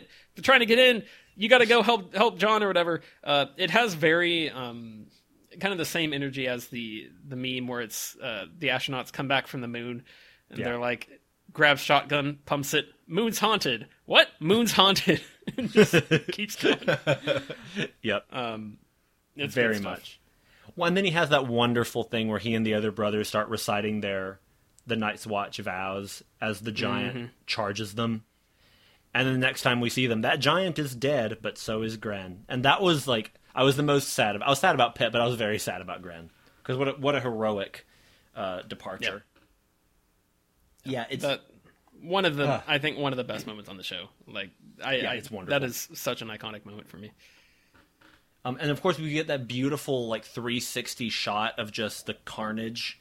Like Neil Marshall really just went to town in this episode. I think he's he just did a brilliant job with it. Um, oh man, what a, what a great battle. I I do wonder if it's a little ridiculous with how long the battle actually goes for. Um cuz like every time we were cutting back down to like like the, the the battle like happening on the ground, I was just like, "Wow, are the feel like one side would have kind of killed the other Yeah. by now." I Yeah, just I had that yeah, thought. spe- I- specifically I, I in the know it's- courtyard, it's, yeah. it's it's a TV battle and it's you know Yeah. we know drama, so it, it- it's not that big a deal. But it's just like every time we cut down, I'm like, oh, it's just like the window dressing of a fight that's continuing to happen. Right. Sure. Right. I think uh, it works because we established by the end of that that that was sort of a, a Pyrrhic victory Right. for uh, the Night's Watch. That they were like, oh well, we we held them off for one night. Now uh, we got to figure out how to get them to stop because there's no way we can do that again. Um, but yeah, it is a lot to to accept. Uh, but then also there's a giant scythe on the wall, so you know what? I Mm-hmm. think you got to accept some stuff. Yeah, it just the, the uh. show. This episode balances the tragedy and the fun really, really well. And Yeah. speaking of tragedy, Ygritte, we lose Ygritte, Yeah. which is which is bad. And, and Ollie, Ollie is so happy with himself. that moment is so great because that to me is like the nature of war where on mm-hmm. the one hand you have for Ollie that and, and in a way to the viewers that's like no that's just that is justice for him he's like I was just an innocent kid living in a field hanging out with my friends. She killed my parents and took all of that away from me. And now I have not only helped win this fight at the wall but I've killed the specific wildling that killed my family. So that's a that is a great moment for him, and he gives Jon this nod like, "Anytime, brother." well, even better than that, like within this episode, there's an arc where, where like he is he is terrified and like he's he's Yeah. cowering in a corner with his Yeah. head hands over his ears, and and Sam's like, "All right, I need you to do something simple for me. I need you to just get me up to the top." yeah. Yeah. and then he's like, "Just go kill one." But then, so you have the like, no, for him that was justice, but on the other side, it was tragedy, for that it was like, it was Ygritte, and it was this person Jon loved and that we loved, like, because who doesn't love a relationship that's super antagonistic? Um, where a woman's just really mean to her partner the whole time. That's that's what love is. we know drama. Did you just dab for that? The listener I- will never know, but I, we'll d- know. I did it ironically, so I think I'm okay. Oh, okay, good. I do love an ironic dab, but no, I, but I, I like that moment, and she gets out the one last "you know nothing," Jon Snow, and and I think Kit Harington plays that really well, where he's it's this like how you know this is kind of the only way this could end, but I still hate that this is how it ended, and that it had that it did end this way. Like that, I, I wondered for a minute if she was going to save him from Styr when when Yeah. when they're fighting. But I thought, uh, yeah, it's it's it's very moving. And then of course we get her her funeral um, at the Next end episode. of in the next episode. Yes, in the Yep. next one. Um, because the next one, I I love when first of all I love that we we get to see Mance Rayder again, Ciarán Hinds, our old friend. and he says, "Oh yeah, the giant that died it was like the king of the giants. He was the last of like he was the greatest giant that is alive." And Jon goes, "Oh, Grenn came from a farm." Yeah. Like it's this one then- last like, well- "Yeah, Grenn." That entire thing where first they toast Ygritte and then they toast uh, Mag and Grenn is so Yeah. uh, it, it's just I mean it's it's like the heart of the show. Like it's like that's Yeah. the, those are the kind of moments that you're hoping the show continues to deliver because uh, the the just sort of yep everyone's dead. This is sad. Let's drink. like we're, we have we we are we at least are here to honor them. Uh, And this moment of just like a, a character acknowledging a, a character we like acknowledging that another character we like is cool. yeah. Um, I also wrote that Stannis's beard is no match for Davos's beard. Yeah. Let's Davos just- looks great coming up on that horse when he when he's For riding sure. up to Mance Rayder's camp. He's he's looking He- good. He is the He's here. dude, He's here to kill. for sure. That, I love that butt, moment chew gum. Davos so- is just like it should be King Seaworth to you. I love this that that because it, it's a cool moment, and you're like, oh man, Stannis is at the wall, and you're like, if you had been here eight hours earlier, like I love that it's late, and Stannis is like, no worries, we're here to help. But that also makes it so much more powerful. To like the scrappy group of Night's Watchmen were like, no, we did it. we handled Yeah. it. I also that talking of the the characters like kind of foretelling their own deaths. Uh, Edd, in a previous episode, had been like, "Look, if I die, burn me. I don't want to come back." Given this whole thing about, "Hey, if I don't make it, da da da," and Edd survives, mm-hmm. which I thought was kind of cool. Um, I like Edd. Uh, but yeah, so now we've got the the dragon stone is at the wall, and Melisandre looks through like looks through the the funeral pyre fa- flames at Jon, and you're like, "What does that mean?" Hmm. Uh, Keep the really leeches funny. away from him. Yeah. Don't you bring no no leeches near Jon? Don't you? Do when when Jon when they're talking to Stannis and they're like, "Okay, we have to have a funeral, but listen, we need to burn the bodies." I wanted Stannis to be like, "Oh, you don't understand. Burning stuff is like our favorite thing." Like Melisandre's already pouring the gasoline around yeah, the I was body. gonna say Tr- St- look. Stannis looks up from dropping the torch on the bodies, like, "What?" Oh, we we that's like yeah, our main. yeah. I heard thing you. I knew. I knew that you wanted me to do that, so I. I went Yeah, ahead we and- totally are. Little did you know, we're totally into burning Son. stuff over here, man. You don't know that much about me, do ya? Hey, listen, pumpkin, we we're burning stuff all day long. We're like a Ben Harper song over here. Don't worry about it. Um, the last the last bit I wanted to say about the the battle because there's I think everyone talks about the big shot with the the giant shooting basically a javelin through a guy, and then we we mentioned this, we've discussed this. Uh, there's also a really great shot at the beginning of the battle where we see the wildlings running up, and we've already kind of established this because we see Gilly going into Castle Black, and she looks over and sees the wildling camp, and then I think Yeah. uh, we look at the wildling camp, and, and someone goes up to the, the gate or something like that. So then we get this big panning shot where this geography that we've already pretty well established through the, just the way the shots were set up. Um, now we get a full panning shot that looks at the wildling camp rushing towards Castle Black, pans over Castle Black, goes up the wall, goes over, and then comes and looks down on this big panorama of the uh, the biggest fire the North has ever seen, and Yeah. the whole army and the giants and everything. It's it's so good. It looks great. wonderful. Uh, it really does not look TV quality. No. It, it does a wonderful job just setting up the, the geography of everything very quickly. And I like That- I do recognize that it's it's very simple, but still, um, it helps to kind of establish that stuff instead of just dropping you right into the battle. Simpler action scenes have been messed up. yeah, Quite true. We've talked about There's a- many of them. yeah. there, there's a great moment uh, at, at, kind of at the beginning of the fight when like all the wildlings on the other side of the wall are like screaming and like ah like slamming their axes on their shields and they fire a bunch of flaming arrows and they all I think they hit like a couple of the wildlings and they all kind of get quiet and they go "Uh, ah and they just pick up yelling again. it's, it's great. Um, the entire uh, Night's Watch set in general, or uh, Castle Oh, Black yeah. set in general, uh, that which they get a ton of mileage of throughout the series. But like, it's it's just a great. That is one thing that that I, I appreciate the level of forethought on their part because I feel like that's something, and they they do do this with some of the other sets on the show where where they didn't plan it properly, so maybe originally it's built a lot smaller than it would than you would need it to be for an action sequence like this. But if if I remember correctly, it's been fairly consistent. The Castle Black set itself.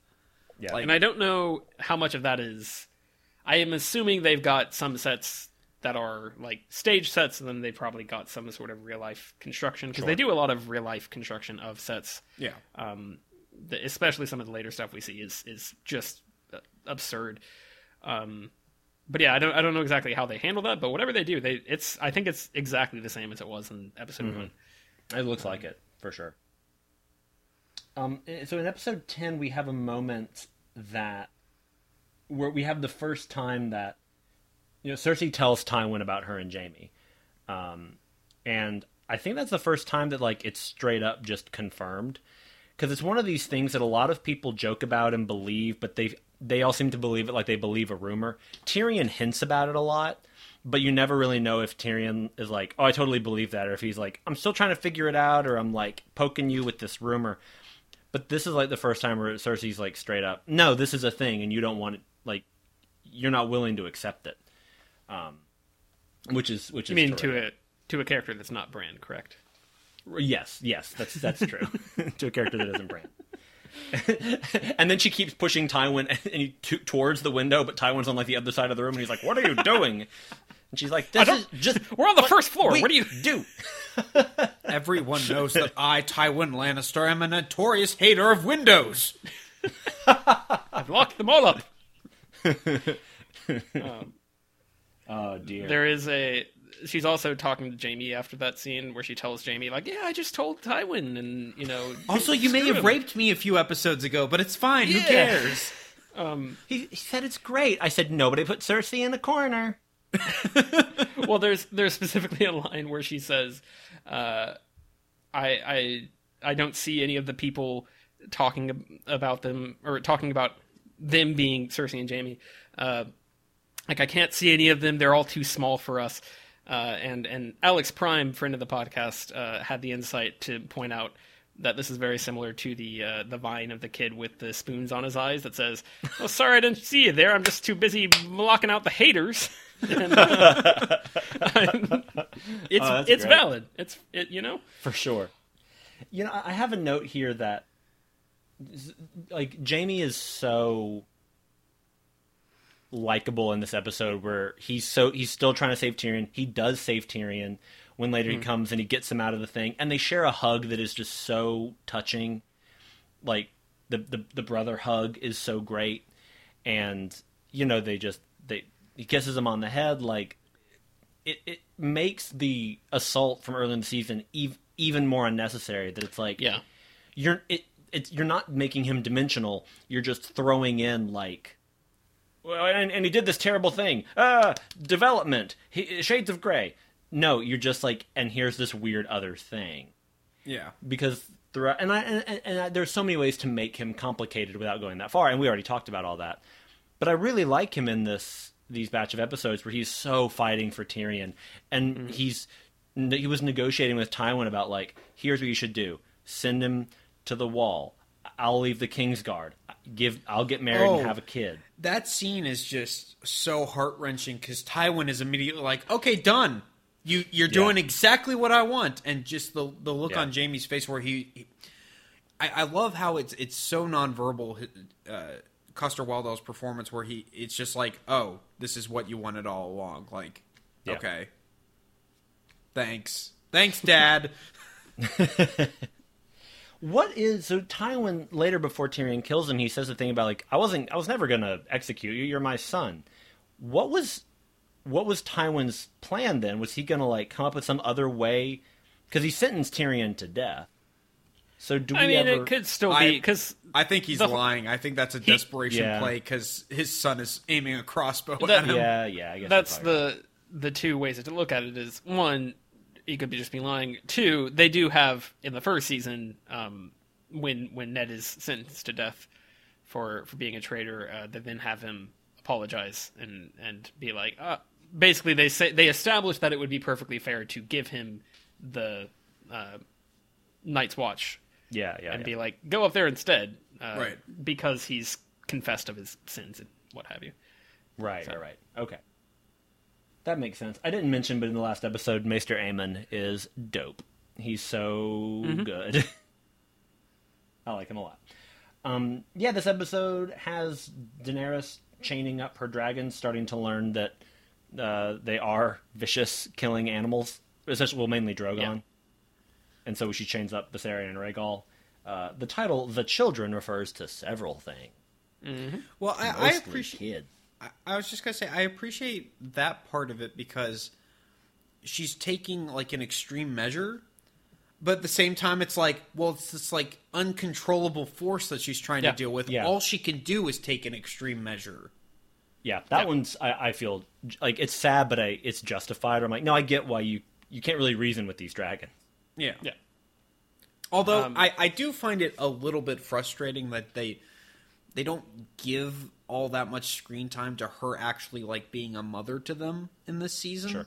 Sure. So I feel like I feel like a couple more attempts of her trying to to help parent them properly and they just like ignore her or whatever. Like I Yeah. we do get enough for me to be like okay that didn't come out of nowhere. But I feel like for me to really feel that. I feel like for a lot of the Daenerys stuff it was just not really feeling it all that much this this Yeah. season. Sure. I mean it was, it's fine but it's not I don't know. I do like the scene before that where uh, she's talking to the guy who's like, "I'm old.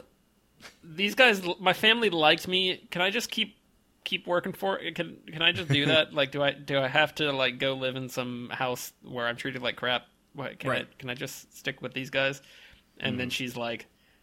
He keeps explaining to her very, very logical reasons as to why he actually was more comfortable in his previous life Yeah, and that she does ultimately come to what I think is the best option, which is give him a contract and be or tell him like, all right, they can pay Yeah. you, but as long as they're paying you, that's okay. Just like, Right. right. although she also says that he can't do it for longer than a year, and it's like, ah, yes, the the many job opportunities that will be available for him after one year. Well, I, I think I think the uh, idea is that he has the option to leave if he wants. Sure, and and so. they could probably renew the contract at the end of that year.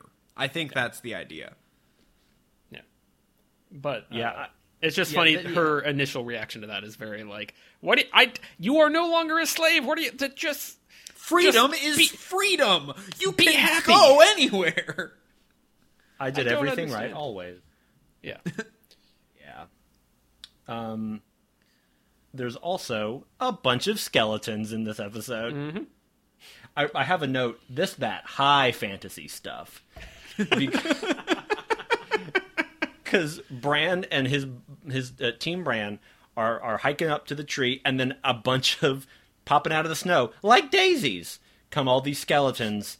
And then Meera starts fighting skeletons, and then a leaf monster, not a leaf monster, but like a leaf person is like, "Come with me." Jojen sadly gets stabbed up a bunch, and then they're under a tree with a bunch of other tree people, and then there's an old man who's like, "I am a three-eyed raven. you could see the future." And I was like, "This is great." a lot of stuff happens in Bran's plotline all at once, and we're like, why didn't Yeah. you? Couldn't we have just gotten here soon? Stuff that hasn't happened in the book yet. yes. Uh, and I think is he in the next season? Does he skip the next season? I Oh, he remember. skips the next season. Okay. Yeah. Oh, wow. Which he he skips.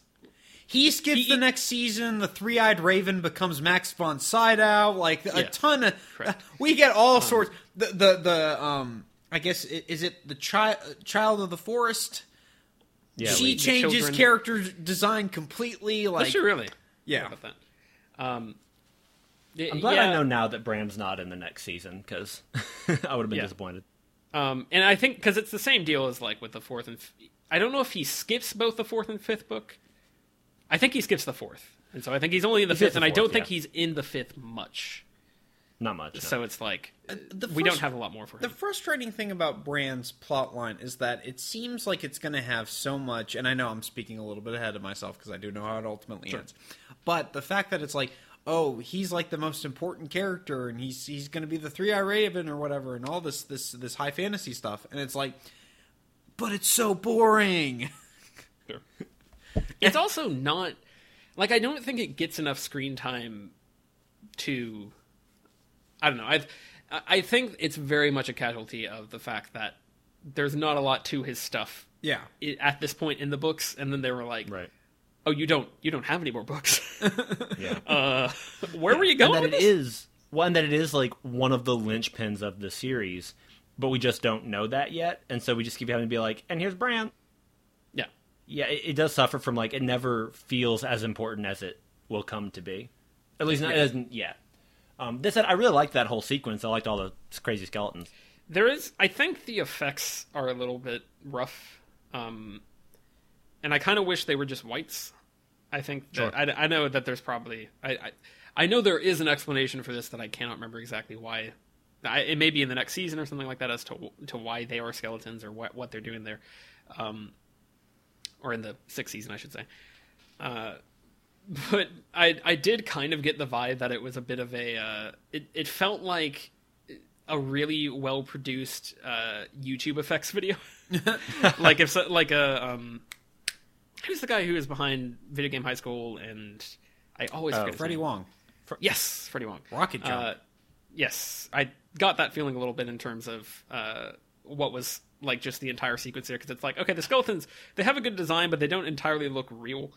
Um, Yeah. and obviously they are not real. But I kind of got I, I kind of got a, like a, a, a Ray Harryhausen vibe from uh, a lot of the, the That- way they that they was the were moving intention. in particular. Sure. So I, I felt like the No, that- janky movement was actually kind of a novelty. I like Sure. it. Yeah, that that was uh, I read that was part of the intent was to make it look like Jason Okay. and the Argonauts. Okay. I buy that more. Which is I great. was I was thinking the combination of that with the fire bombs Oh Yes, yeah. kind of yeah. the- The, the fire bombs look a little. effect of that.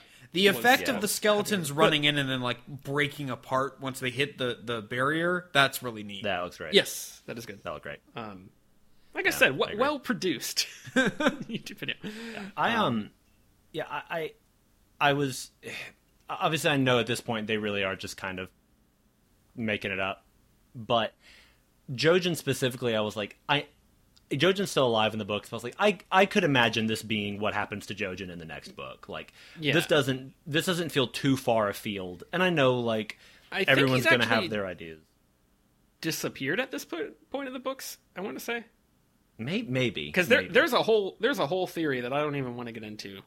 Sure, uh, sure. About about Jojen, um, that I think can be confirmed to probably. Well, I guess not necessary. I don't know. Um, Yeah. but uh, basically, But, I, I yeah. yeah he. It seems like he is not long for this world, regardless of the medium. Yeah, that didn't that didn't feel like I don't know, just kill somebody. Maybe Thomas Brody Sangster was just very busy, but also like Sure. that that that did also make sense to me for that. I was like, okay, I could... and I realized like I'm really mourning Thomas Brody Sangster not being on the show more than I'm mourning Jojen specifically. I wrote down at that point, Jojen's really not in the show very much. He? He doesn't. Yeah, he really he's like Meera. Do, Meera is a much bigger part of that team. Um, and so I was like, okay, well, I'm just sad because I like Thomas Brody Sangster a lot. I've liked him in everything I've seen him in, but uh, as far as Jojen, like that's okay. but yeah, that that whole sequence I enjoyed because it's just so um, just that high fantasy stuff.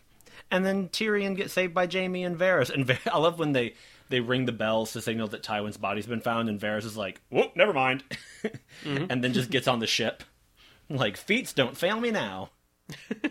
Once again, another instance of the bells being used. Just, just throwing that out there. Sure. Uh, not not not not as a a, a, a a critique or a compliment. It's just the bells. Keep them in mind. It's like the old man in front of the Willy Wonka factory. it's just like nobody ever hears the bells. um, Yeah, and also I'm I'm Charles Dance, one of the best performances on the TV show.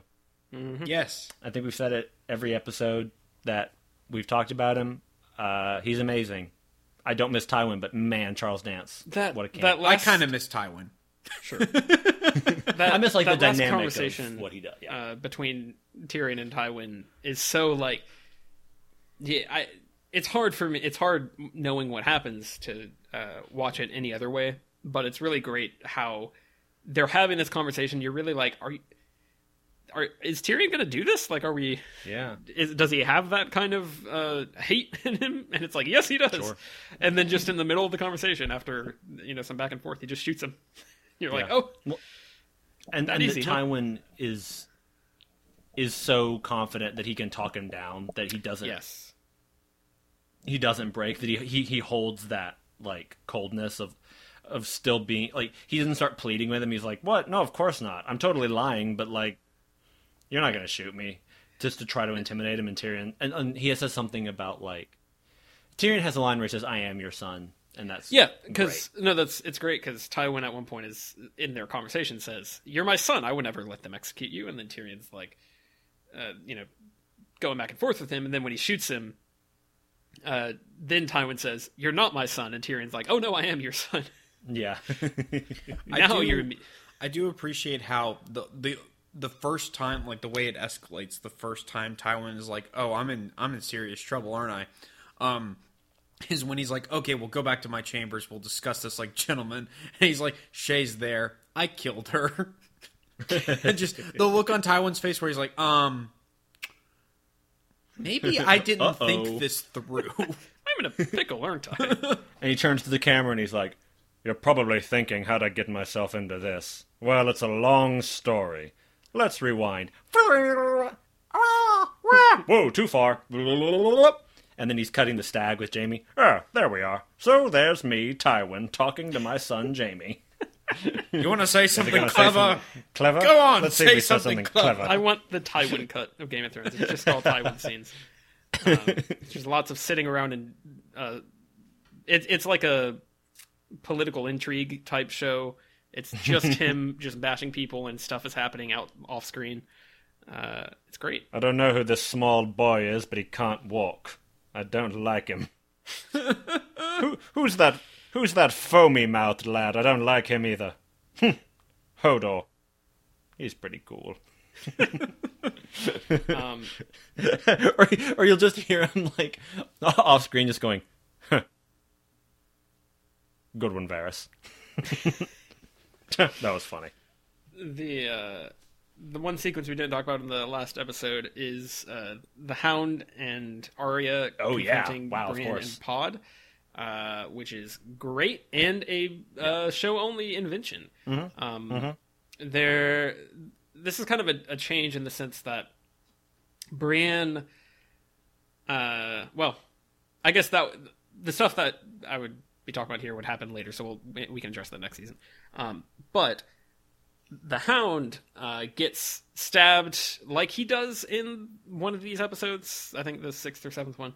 Um, in the books, and then just like that wound gets increas- increasingly festered and uh, slowly just like takes him out. Uh, and so that's how he gets left there. And this is way cooler because Yeah. we get Brienne just showing up, and uh, it makes sense that they would be near each other. Like it's not a huge convenience that it's like, oh, they were looking for Arya because they were taking it, her to, or they knew the Hound was taking her to the Eyrie because Pod guessed this because Pod knows all the houses, and Bran is like, okay, well maybe Sansa's there too, which hey, she was. Uh, and then um, they they go there and they run into them, and there's a great sequence where Arya and Brienne are like momentarily bonding over the fact that uh, they are both like women who were discouraged from fighting and get to now get to kill people, which is pretty fun. Um, and uh, then there's a excellent, excellent fight between Bran and the Hound, or Yeah. they they're dueling and they're they're going blow to blow and then toe to toe, blow to blow. I don't know, boxing metaphor. Uh, and then uh, they they eventually just like throw their weapons away and start punching each other, and then they just start rolling around and, and ripping each other's ear off with their mouths. I was about to say, Brienne bites his ear off, right? I didn't Yes. see that. Okay, yeah. I, I do appreciate that the show doesn't go with kid gloves just because it's two people that we at least have some emotional investment in Yes. fighting each other. Right. Like obviously the Hound, he's a he's a despicable character, but I think we've given given him enough screen time to be like, all right, I I feel for this guy when something bad happens Yeah. to him at least. and Um, he's yeah. he's also he he's trying to defend Arya. Like he does Yeah. legitimately think that. Like he doesn't have anywhere to take Arya. He could just give her up, but he doesn't because he doesn't trust Brienne because Right. he thinks that she's working for the Lannisters, and so uh, yeah, Well, it's- it's it's this great moment. It's similar to the trial where you realize, like, oh, everything that Tyrion has done has led up to his being seen as guilty here. Even though mm-hmm. we all we we as the audience know the context for his yes, all these things being said. Like we know why he said those things, and he was right to say them, and we see how they've been twisted. Here with Brienne, we know that Brienne is totally trustworthy and is super great, and will keep Arya safe. But the Hound is like, wait, you were with Catelyn Stark, but then how did you get? So then Jaime did what? And we all understand that Jaime's, a, but for one scene, a good guy now, and like he wants Brienne to genuinely protect Arya and Sansa. And then we we know that Brienne can be trusted, but we also understand why that doesn't look trustworthy to the Hound, right. uh, which is such which is so great. Yeah. Like that's so Brienne, clever. Brienne, uh, she's honor bound to a fault. right. yeah. I That that's a very good fight. I yeah, just the fact when they they start like punching each other in the face, and, and there's a moment where Yeah. where the Hound he has Brienne on the ground, and she's like howling for her life, and it's actually very terrifying. Um, Yeah, they both kick each other in the crotch. yeah, yeah, that too. The Hound grabs a Valyrian steel sword and to get it out of his face. Yes, uh, and yeah. like horribly rips his hands up. Just the, the overhead shot of the Hound falling off the cliff, and I don't know if that how much of that is CG or how exactly that was done, but it's Yeah. very very it's a neat shot. Yeah, Yeah. Oh yeah, it, it's a fantastic thing. And then of course Arya takes his um his his his purse, leaves him there, and goes to hang out in Braavos. Meets up with some Braavosi merchants. This is great when she like you're like, oh no silver will get you onto this ship. She goes, It's not silver, it's iron. and then this is like the third finale in a row where her last line is Valar Morghulis. Mm. I was gonna And say the guy's half like- half the endings are Valar Morghulis and half the endings are Dragon Screech.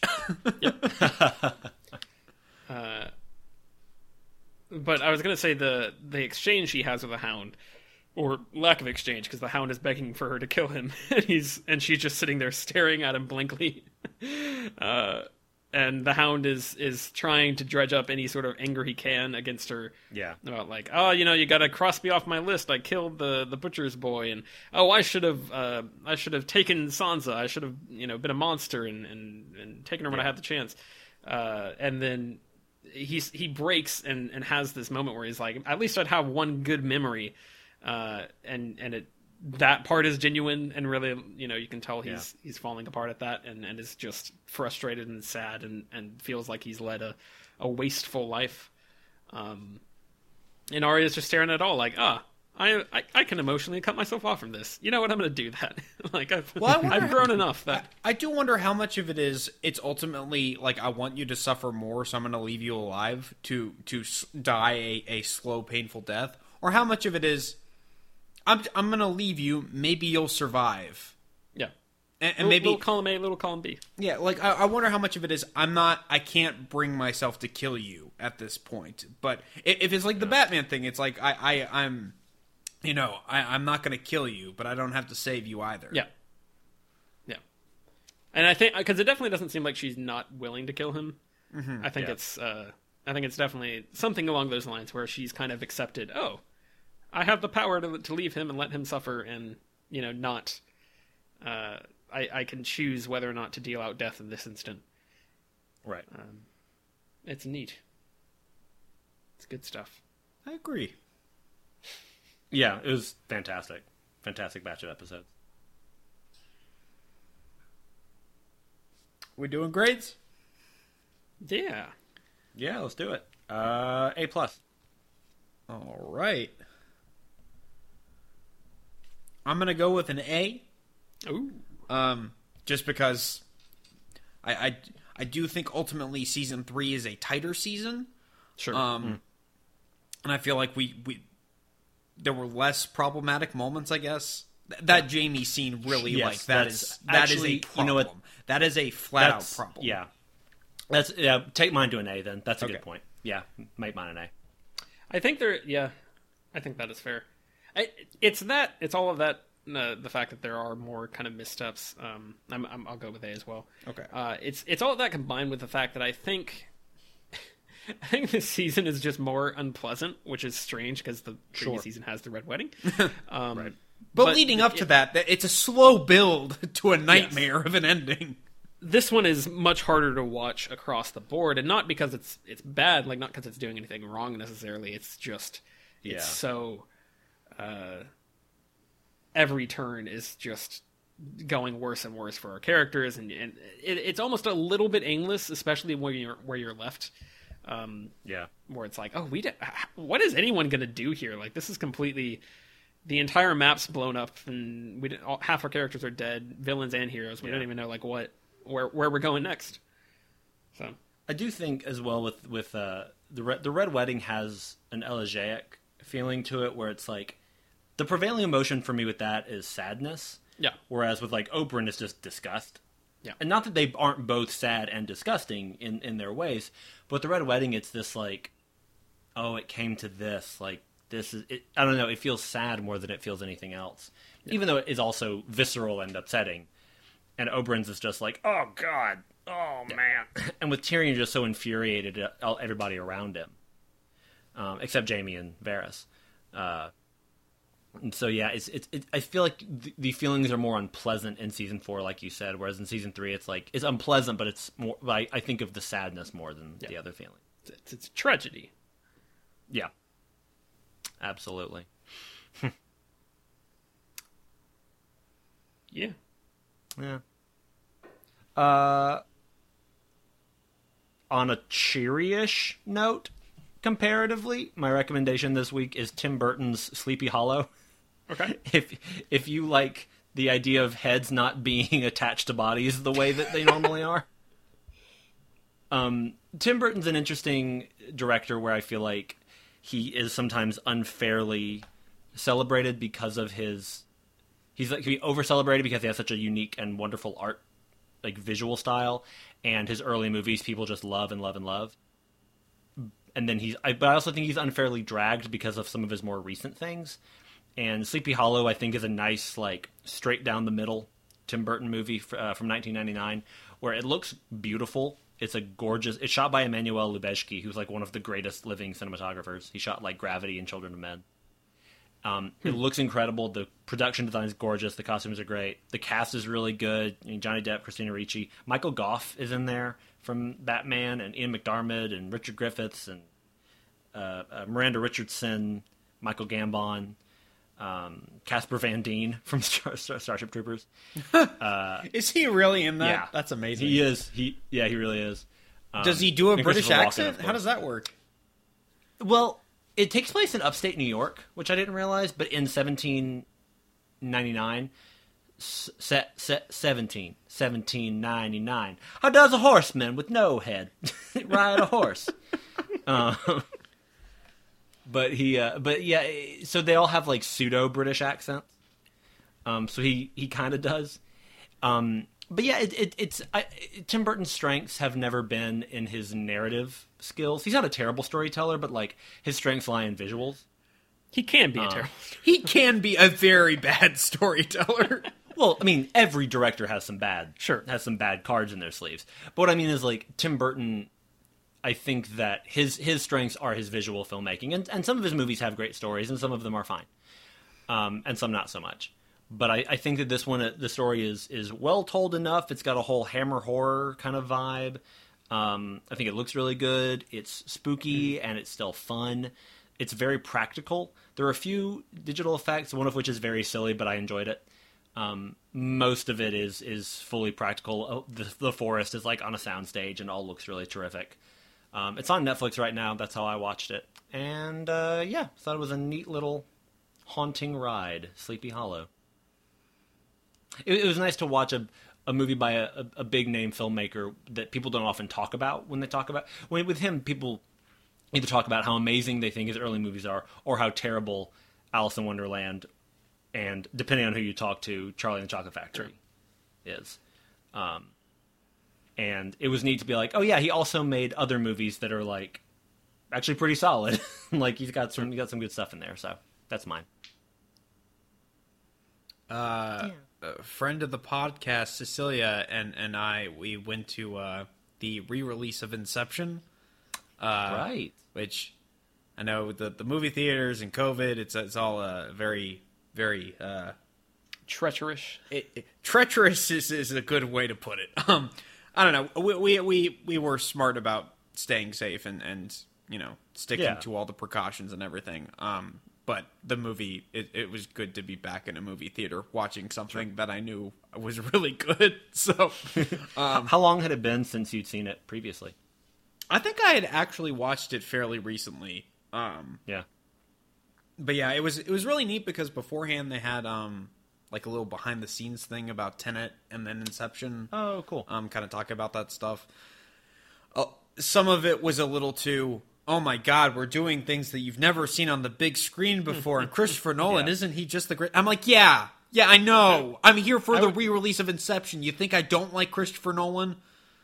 It's like I would like to see anything on the big screen right now. Uh, Well, the, the the funniest part of the whole trip was afterwards, just just using the restroom and hearing like a couple of of, of guys that that had, they walked out of the movie as well, and they're just talking about Christopher Nolan, and they're talking about all of his movies, and they totally like I've seen Interstellar, but they totally just blurted out the ending of Interstellar. I'm like, I feel bad if there was somebody in here who hadn't seen it and was like, oh, I'm really excited to watch more of Christopher Nolan's movies, and to just have that be completely ruined for them.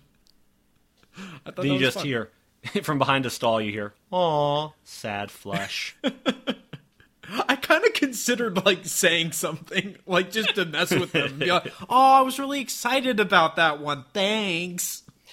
yeah. When I worked um, at a movie theater, my boss once loudly discussed the night that Rogue One was out. Loudly discussed with a friend of his at the bar. So, what did you think of CGI Tarkin?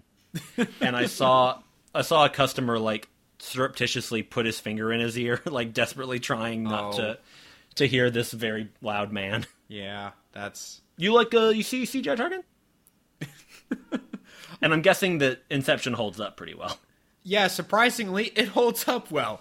Um, Yeah. I don't know. I've got I've got just movie. a couple of like very minor nitpicky problems with that movie, but I think it's it's very well done. It's, it's well made, and you know, seeing it on the big screen is you know top Oh, notch. I'm sure. Um, in other news, uh, the DC fandom thing happened. In short, don't care about Wonder Woman. The Suicide Squad looks promising.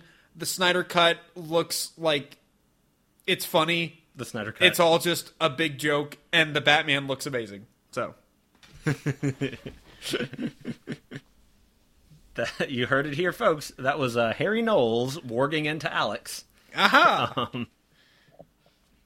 Oh yeah, Tyler, you got anything, or should we should we sign off for the evening? uh, I I don't know what inspired me to do this, um, but I watched Jeremiah Johnson, um, which is Robert Redford playing uh, a man who's a, a real life man whose nickname was Liver Eating Johnson, uh, and he. This is where there's a gif of Robert Redford nodding while he's got a big beard and he's got a, a big a big hair. well, that's why you Uh, watched it. that is part, that is why I think it was on my radar. Um, actually, it was. I think part of what triggered this was it was mentioned in a in a book, Alex, that you got me of the the secret history of Twin Peaks, which is like a an in universe uh, FBI document, quote unquote, is what it's supposed to be of like breaking down an, an analysis of the history of Twin Peaks, um, written by Mark Frost, and uh, they they reference the movie in that because they talk about the actual person. Um, and yeah, the, so there, there's a GIF of, of Robert Redford nodding uh, that people think is Zach Galifianakis a lot of the time, and it is not. it's Robert Redford, um, and uh, that's where it comes from. And it's a it's a really fun, weird kind of movie. Uh, it's pretty critically acclaimed. I think it's on HBO Max is where I watched it. It's Sydney um, Pollack, so Yeah. Oh and, wow, um, I didn't realize. there there is uh, the first kind of s- m- side character that introduces themselves uh, introduces themselves as Bear Claw Chris Lapp is, I believe, the full the full name, and he's this man wearing. He looks like Radagast from the Hobbit movies. Um, And you're it's just like great. George, George, how much? What, what did you do? and uh, yeah, it's it's a lot of fun. I mean, it's fun. It's also bleak and, and dark at, at times. It's I think it is very. The only people I could recommend it to would probably be people who really enjoy Twin Peaks because I think it's the same tone where a lot of the characters are just so wacky and interesting, uh, but also like the sh- the the show. The movie gets dark at times. Um, this is a movie from back in the 70s, 72, I want to say. yeah, that's what it, I'm looking it up right now. That's what it looks like. It's a it's a fun movie and it's it's kind of got some quirky editing and stuff that that is comical at times but then there are some emotional moments that really hit uh, and it was a good time. It was just just kind of an interesting Nice. uh, fun movie to watch. Um, and it it, it it by the end of it it, it, it draws you in. You, you have a good time with it. It's a good journey. Yeah. Um, I'm looking at uh, a, a an image of Robert Redford in this movie and can confirm 70s Robert Redford was handsome 100% of the time. um, yeah. He yeah, he was a, a truly gorgeous man. I mean, he's still alive. I, I he's still a great looking guy, but I mean like Gorgeous 70s actor. Yeah, 70s Robert Redford, it's like what that's just not fair to other people. Um, that's awesome. I actually don't know that I'd heard of that movie. Um but I will have to check that out because I like Bob Redford. Oh, before we go, I watched Little Woods, previous Tyler recommendation. Check that out. going to try to get to the fountain sometime this week. Um, but Little Woods, uh, I really liked it. Everything, uh, not a whole lot to add other than uh, they totally do a needle drop of a song by the Waylon Jennings, one of my favorite bands. So, good job, Little Woods. Um, but yeah, I, I thought it was cool, and it made me really excited to see what Nia DaCosta does with Candyman and Captain Marvel 2. Um, James Badge Dale is really good in that, and of course Tessa Thompson and Lily James are really talented young actors. They're super good and stuff. Um, yeah, it was good stuff. So yeah, we we run a little bit longer because there's you know stuff actually happened, and so now we're gonna go make stuff happen in our own lives. Because hey, life is the real game of Thrones. And you either win or you die no that's not Well, you definitely die. I've been Alex. On that note, i've been tyler I've been Britain, and you're having a good night.